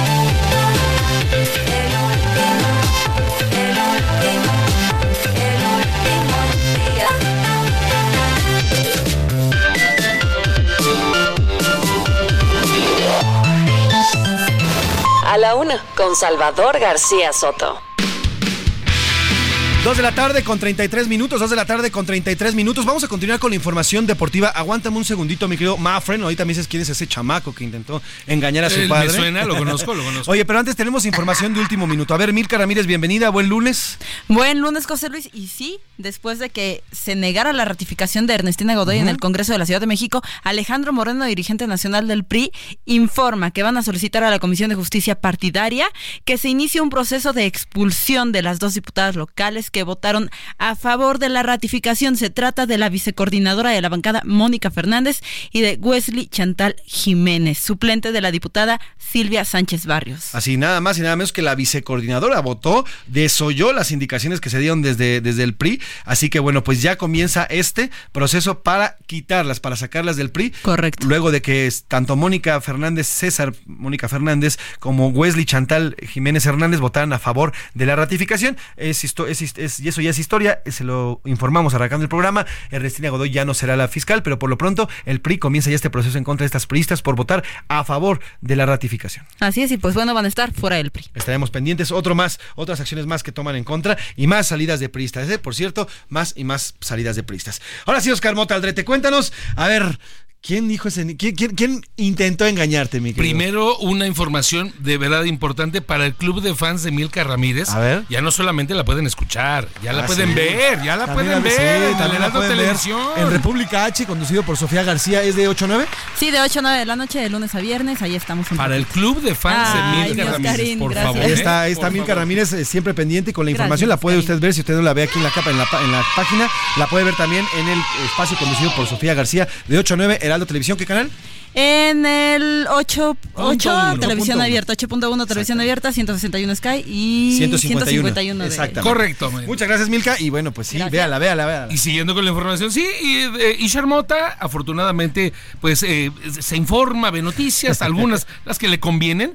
Y exactamente ayer en la noche me manda esa de, mira, papá, suspendieron. Dice, pues sí, papi, pero en el norte de. de Te, la quisieron- te República". quisieron aplicar, te quisieron vender chiles a Clemente. ya, Afortunadamente escucho yo y estoy presente en a la una, entonces dije, no, ni más, esto, Eso. esto no es. Ahora, Oye, vámonos a la NFL, sí. Oscar Mota, porque a lo mejor puede ser, no te quiero, no te quiero emocionar. Pero por ahí puede ser que los Dallas Cowboys se cuelen al Super Bowl. A ver, y primero esto, Sí. eh, me llegó un, un fax. ¿Todavía Ajá. llegan fax? ¿no? Eh, ya no, ¿Un cable? que- un, no, este, no, no, ya eso ya. Una carta. Bueno, un telegrama. Menos, Nos llegó menos. un telegrama aquí. Dice, ojo, y lo estoy leyendo. Hola José Luis, te pido de favor que cuando te dirijas a los vaqueros te pongas de pie, por favor, señora María Elena. Señora María Elena, no le voy a los vaqueros, yo soy Chip. usted pero Fabi- bueno, sabia. Está bien, le, le haré caso nada más porque es usted, señora María Elena, ¿eh? No es por los vaqueros, es porque es usted y es una gran radio. La señora María Elena es sabia. A ver, terminó la temporada regular, fantástico la temporada. Se rompieron muchos récords, también hubo muchísimas lesiones. Es un deporte complejo, es un deporte salvaje, durísimo. Lesiones como la de Aaron Rodgers, la de Nick Chubb, la de Daniel Jones, etcétera. Eh, algunos otros jugadores que eh, por ahí nos revivieron como Joe Flaco. Lo platicamos aquí, el mariscal de campo de 38 Sí, no, años, bueno. que hasta hace mes y medio estaba viendo la NFL en su sillón y ahora lleva a los Browns a los playoffs. Es una locura eso. Historias como la del novato CJ Stroud de Ohio State, que llega obviamente en este primer año. El año pasado los Tejanos de Houston eran el segundo peor equipo de la NFL y ahora califican como campeones de la división sur de la americana con CJ Stroud de una manera increíble, parece que tuviera cinco años en la liga, pero también del otro lado con los Rams, que por cierto, directivos de aquí del Heraldo le van a los Rams, algunos Sí, de ellos. yo es lo de- sé, sí, sí. Don Franco Carriño le mandamos un saludo, le va a los Rams. Franco. Este, Puka Nakua es un receptor novato que rompió el récord de más yardas para un receptor. Entonces hay un montón de historias. Y por supuesto, no hay que olvidar lo, de los vaqueros de Dallas, que además el día de ayer ganan a Washington, pierden las águilas de Filadelfia, se quedan con el segundo sembrado de la conferencia. ¿Esto qué significa? Voy a explicarlo muy breve y a lo largo de la semana, si usted tiene alguna pregunta con respecto a NFL, a cómo califican Ah, los equipos gusta. y todo ello, pues que nos la mande, ¿no? Y la vamos respondiendo. Básicamente son 32 equipos, califican a playoffs 14 de ellos, pero de esos 14, 12 juegan una instancia llamada comodines y los dos mejores, los de mejor récord, digamos, tienen una de descanso que para llegar a la divisional. Entonces, ahorita la que viene la próxima semana, a partir del día sábado, será la ronda de comodines. ¿Cómo quedaron entonces la- el acomodo de los de los partidos para que usted pues de una vez no, no haga este no vaya a bautizar chamacos no, no, se case. De aquí, a, de aquí a marzo no haga nada. Por favor. Porque viene el Super Bowl. Por favor, Ya si después me- tiene de marzo a un poquito Hasta antes de, agosto, de mayo, no, porque viene, vienen los Juegos Olímpicos, la Ah, elección. Exacto, Entonces, eh, la este, Copa América, la Copa América, la sí, Eurocopa, la Leagues Cup. A ver, rápidamente, queda entonces para el día sábado el Browns contra Texans, también el día sábado Delfines contra Kansas City, el domingo Pittsburgh se alcanzó a colar, se alcanzó a meter entre los playoffs, va a enfrentar a los Bills de Buffalo que el día de ayer le arrebataron de una manera sensacional el primer lugar de la división este de la americana a los Delfines y Dallas contra el equipo de Green Bay, también Green Bay jugando hoy con un quarterback novato. El día domingo también Rams contra Leones, juegazo muy bueno. Y el lunes Águilas de Filadelfia contra el equipo de Bucaneros de Tampa Bay. Me parece que eh, son unas grandes eh, comodines. partidos. Descansan por ahora los Ravens y el equipo de San Francisco, que son los que explicaba anteriormente, tuvieron el mejor récord y se incorporarán hasta la eh, ronda divisional. Ya hay quien se está rascando y sabando las manos porque puede haber un San Francisco Dallas en Super Bowl. En final de conferencia, En final de en conferencia, final de conferencia nacional es posible. Dallas eh, juega este partido del local. De local Dallas le gana a Dios Padre, no así de visitante, le, le- le complica más, pero es probable una final de conferencia Dallas-San Francisco y también del otro lado Pittsburgh eh, puede Pittsburgh, eh, llegar allá. Hay muchísima gente que nos escucha que le va a Pittsburgh, a los Bills de Buffalo, esos Bills de Buffalo que llegaron cuatro veces al Super Bowl de manera consecutiva en los noventas y las cuatro veces las perdieron. Entonces, ese tipo de, de- de detalles. El Cruz Azul. De los noventas por allá, ¿no? Entonces, se va a poner muy bueno la NFL y la vamos revisando a lo Y aquí lo la semana. analizaremos, mi querido Oscar Mota. Gracias por tu información y estamos pendientes y no caigas, no caigas en la desinformación de Esperaré, chamacos. esperaré, esperaré. Y seguimos informándonos en la luna. Hoy un gran día para ganar. Hasta aquí los deportes, vámonos con otros temas. A la una. Con Salvador García Soto.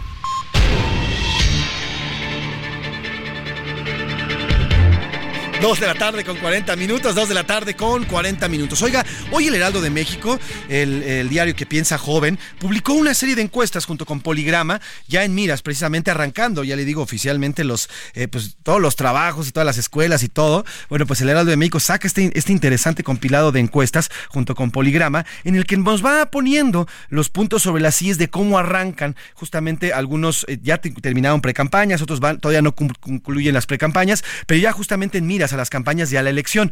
Recuerde que este, este año se van a elegir eh, nueve, nueve gobernadores, ocho y un y una jefa o jefe de gobierno. Y bueno, pues eh, al final ya están las encuestas, ya están algunos precandidatos, ya están los precandidatos dados y vamos a analizar y vamos a tocar el tema de Yucatán, un estado que actualmente es gobernado por el PAN con eh, el, gobernador Mauricio Vila y que bueno pues podría ser una de las eh, de las eh, elecciones más competidas que tenga Morena. Y justamente para saludar y para platicar de cómo están eh, las encuestas y cómo arrancan precisamente ya en miras a esta elección de que se llevará a cabo a mitad de este año saludo con muchísimo gusto y le agradezco que nos tome la llamada a Joaquín El Guacho Díaz. Joaquín Díaz precandidato para la gubernatura de Yucatán por parte de Morena y sus aliados. ¿cómo está don Joaquín? Buena tarde Hola Jorge Luis, buenas tardes. Me da muchísimo gusto estar en el espacio de Salvador García Soto y poder saludar a todo el auditorio de Heraldo Radio. Muchas gracias por la invitación. Al contrario, gracias a usted, don Joaquín. Oiga, pues para arrancar, culminaron las precampañas el pasado 3 de enero.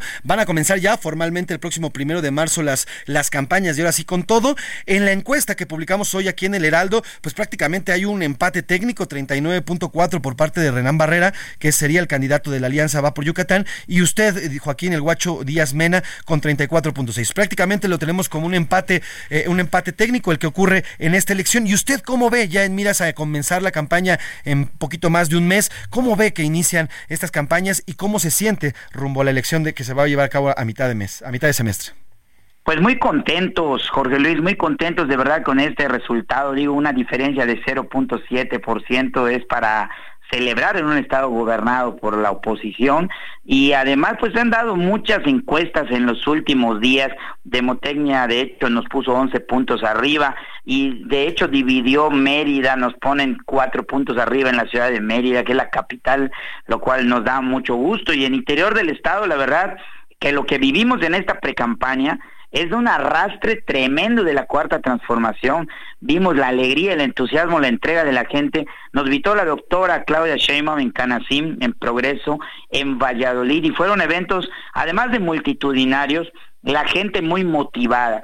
Se da uno cuenta hasta en los videos que presentan en la televisión, cuando hay un público entregado, en el discurso, escuchando, atento, y cuando hay un público acarreado que a, medio evento se empieza a salir y te deja las butacas vacías, como le pasó a nuestros adversarios en el Poliforum Samná de Mérida, que se vació a medio evento. Nosotros tuvimos eventos con mucho ánimo, mucha entrega, y bueno, esto que presenta hoy Poligrama nos llena de ánimo porque esta diferencia es muy pequeña y por supuesto que vamos a alcanzar y rebasar. Justamente, don Joaquín, practicamos hace un, hace un par de meses, un poquito antes de, que comenzaran las precampañas, y justamente usted nos comentaba que en efecto, bueno, a lo mejor podría tener buena calificación eh, la, la competencia en Mérida y en las ciudades, pero en la zona rural, que es lo que usted se dedicó a, y así nos lo compartió, dedicó a, visitar durante esta precampaña, las zonas rurales están eh, por ustedes, están por Morena. ¿Así lo, llegó a captar durante este recorrido que hizo en la precampaña, don Joaquín? Totalmente, fíjate Jorge Luis que yo visité los 106 municipios del estado, no hicimos de menos a ningún municipio por pequeño que sea, pero eso nos sirve para medir la temperatura política en todos los rincones del estado y de verdad que terminamos muy motivados, con mucho optimismo y pues respetando las normas legales, ¿verdad? Porque ahora estamos en una intercampaña, no podemos hablar pues ni de propuestas ni de cosas de precampaña o de campaña, pero sí decirte que en términos generales la gente de Yucatán está entregada con ánimo y entusiasmada con la cuarta transformación y en especial con Morena. En esta encuesta que publicamos el día de hoy, don Joaquín, estamos platicando en estos momentos con Joaquín Díaz Mena, Joaquín El Guacho Mena, candidato eh, de Morena al gobierno de Yucatán. En esta encuesta que también publicamos hoy en nuestro periódico, en el Heraldo de México, en la marca, la marca Morena incluso se posiciona por arriba del PAN y el PRI, eh, teniéndola en 37.8%, mientras PAN PRI en 37.2%. Esta marca ha crecido en Yucatán, don Joaquín. Así yo lo he conocido de primera mano de los yucatecos que me han contado cómo han ido creciendo dentro del Estado. Es la marca Morena en Yucatán está por arriba de cualquier otra marca por el trabajo que ha realizado el gobierno de la Cuarta Transformación, además del proyecto integral del Tren Maya que deja enormes beneficios a la población, además de eso, con muchas obras de desarrollo que se están llevando a cabo, que atienden a las comunidades, que los programas sociales cumplen el precepto de por el bien de todos, primero los pobres, no como palabras al aire, sino con hechos, bajó a la mitad la pobreza extrema en Yucatán, nueve millones de mexicanos a nivel nacional dejaron la pobreza y eso es muy significativo. ¿Qué pasa? Que existe una enorme desigualdad aún que tenemos nosotros que trabajar y que ha sido en esta pre-campaña lo que más la gente está pidiendo. Por ponerte un ejemplo, en Yucatán se habla de que prácticamente no hay desempleo, nada más que los salarios son muy bajos. El 35% de los ciudadanos en Yucatán gana un salario mínimo o incluso menos, lo que hace que sea un estado pues muy desigual respecto a nivel nacional. Y los que más sufren esto son las mujeres. Hay una brecha salarial considerable de un 43% menos de lo que ganan los hombres. Y bueno, esos datos reflejan la crítica desigualdad de oportunidades para la mujer, que no solamente gane menos, sino además tiene mayor dificultad de encontrar una opción laboral digna para que pueda ayudar la economía de su familia. En Yucatán es una paradoja, así como se dice que no hay desempleo y hay inversión, ¿qué clase de inversión estamos trayendo? Tenemos que impulsar que el empleo esté mejor pagado. Sin duda, este, este dato que nos da del 46% en la brecha salarial está por muy por encima del promedio que está en el país, además. Entonces, sí es importante, sin duda. Ahora, comienzan las campañas, don Joaquín, el próximo primero de marzo. Ahorita ya nos dice están en un periodo intercampañas. ¿Cómo espera o cómo será la campaña de Joaquín el Guacho Díaz Mena durante el recorrido que seguramente repetirá varias veces en todo el estado? ¿Cómo será esta campaña ya precisamente en miras a la elección? De muchas propuestas. Realmente hemos recorrido todos los rincones y estamos preparando la propuesta política que vamos a salir a plantear el día primero de marzo, que por cuestiones legales ahorita no te puedo adelantar, pero en sí el, en el enemigo a vencer es la desigualdad en Yucatán, que haya un desarrollo pero con prosperidad compartida, es decir, que el tren Maya y todas las obras que la cuarta transformación está mandando a Yucatán y que yo siempre digo ha consentido a Yucatán nuestro máximo líder y eso se refleja en la alta aprobación que tiene, bueno, que genere entonces igualdad de oportunidades para la población y que genere bienestar para todas las familias. Por último, don Joaquín, estamos platicando con Joaquín Díaz Mena, candidato al gobierno de Yucatán. Eh, por último, eh, se habla mucho de la seguridad. Yucatán es la ciudad más segura, eso es irrefutable, las cifras así lo dicen, los estudios así lo muestran. Y bueno, pues se habla mucho de la seguridad. Hay gente preocupada, yucatecos preocupados dicen, bueno, es que si votamos por Morena, el tema de la inseguridad nos va a caer aquí en Yucatán. ¿Qué decirle a esta gente, qué decirle a, a los yucatecos sobre el tema de seguridad que hoy, pues es el bien más preciado que tienen, sin duda es un oasis dentro de este país que está con convulso por el tema de la violencia? Que no se preocupen, que la seguridad va a continuar en nuestro estado y vamos a seguir invirtiendo mucho en este tema. De hecho, la propia Claudia Sheinbaum, la doctora Claudia, expresó en su visita a Yucatán que hay un reconocimiento nacional al comandante secretario actual Luis Felipe Saidem y que nosotros ya estamos en pláticas para pedirle que se quede seis años más por la tranquilidad de los yucatecos, por el trabajo que ha hecho a lo largo de cuatro sexenios en el mismo cargo. Creo que se ha avanzado mucho. La mayoría de los policías de Yucatán son originarios de, del Estado y eso ayuda también por la forma de ser de los yucatecos, que somos gente tranquila, gente pacífica. Ahí cuando se habla de delincuencia o de inseguridad, se habla de asalto a casa habitación, de robo de autopartes, pero no hablamos para nada de balazos o situaciones graves. Por lo tanto, la propia precandidata Claudia Sheinbaum hizo un reconocimiento al comandante Saidén deseando que en el futuro pueda continuar en el cargo. Es normal que nuestros adversarios amenacen que cuando ellos se vayan del gobierno del Estado se van a llevar la seguridad, pero eso no va a ocurrir porque la seguridad ya estaba en Yucatán antes de que ellos lleguen al gobierno del Estado. Así es que sí se pueden ir ellos, pero la seguridad no se va y nosotros la vamos a mejorar todavía mucho más. Sin duda. Bueno, pues estaremos pendientes, don Joaquín. Si nos permite, nos mantenemos en comunicación para cuando empiecen las campañas. Y bueno, cualquier cosa, ahí hacemos contacto con usted. Le agradezco estos minutos, mucha suerte en el proceso electoral que viene. Y si me permite, ahí estamos al pendiente de aquí desde a la una. Buena tarde, don Joaquín. Muchísimas gracias, José Luis, y un abrazo a todo el auditorio. Feliz año a todos. Feliz año también para usted. Ahí está Joaquín Díaz Mena, es el candidato de Morena al gobierno de Yucatán. En esta encuesta que publicamos hoy, échele un ojo, ¿eh? Vale la pena. También la puede encontrar en heraldodemexico.com.mx. Ahí va a encontrar de los de las nueve entidades. ¿eh? Está Guanajuato, Jalisco, Morelos, Puebla, Yucatán, es la Ciudad de México, obviamente, Chiapas, en fin, los nueve estados que van a definir a nuevo gobernador o gobernadora, ahí están. Así que échele ojo, heraldodemexico.com.mx o vaya a su puesto de eh, a su puesto de revistas, ahí va a poder encontrar el periódico también en la versión impresa, que en lo personal ahí me encanta porque además el diseño es una cosa bárbara que me encanta. Oiga, tenemos información de último momento con el señor Oscar Mota Aldrete, sí, con el señor Mosca, Mosca, Oscar Aldrete. Último minuto en A la Una, con Salvador García Soto.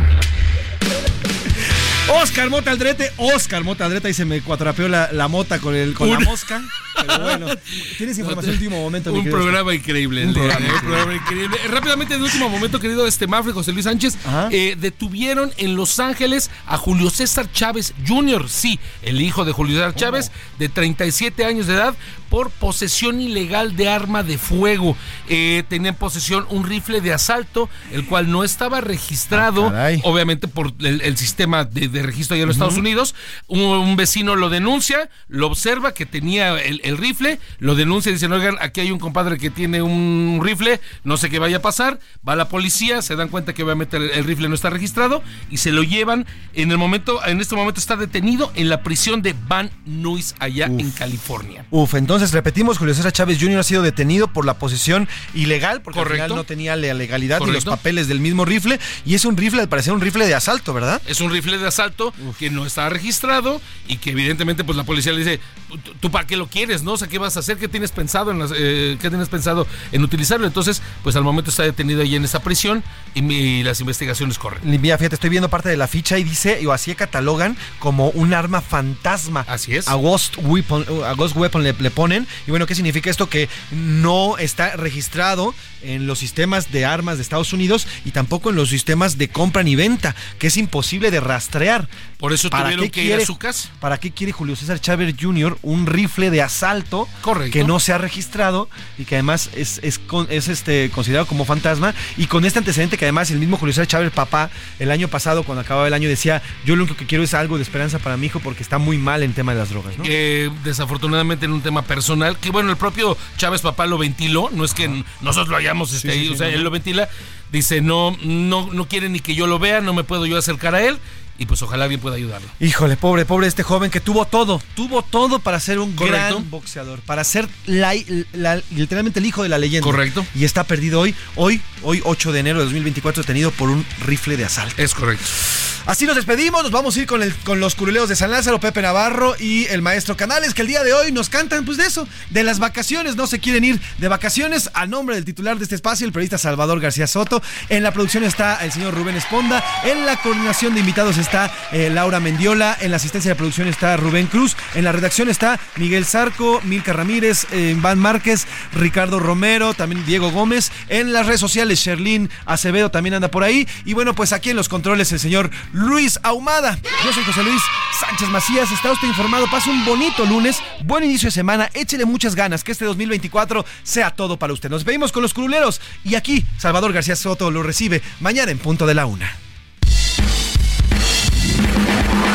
Esta rutina ya me tiene fatal. Voy regresando y ya quiero explotar. Pararse temprano y tráfico fatal. Quiero salir de vacaciones ya. A mis hijos corretear.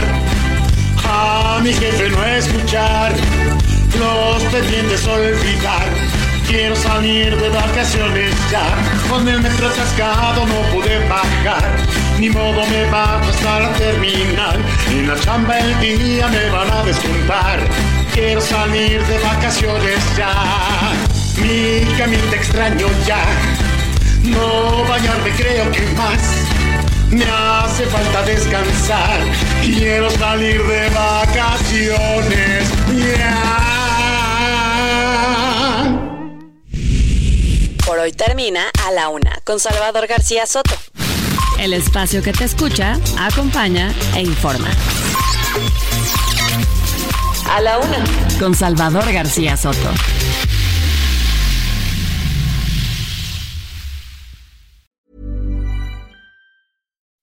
When you make decisions for your company, you look for the no brainers. If you have a lot of mailing to do, stamps.com is the ultimate no brainer. Use the stamps.com mobile app to mail everything you need to keep your business running with up to 89% off USPS and UPS. Make the same no brainer decision as over 1 million other businesses with stamps.com. Use code PROGRAM for a special offer. That's stamps.com code PROGRAM.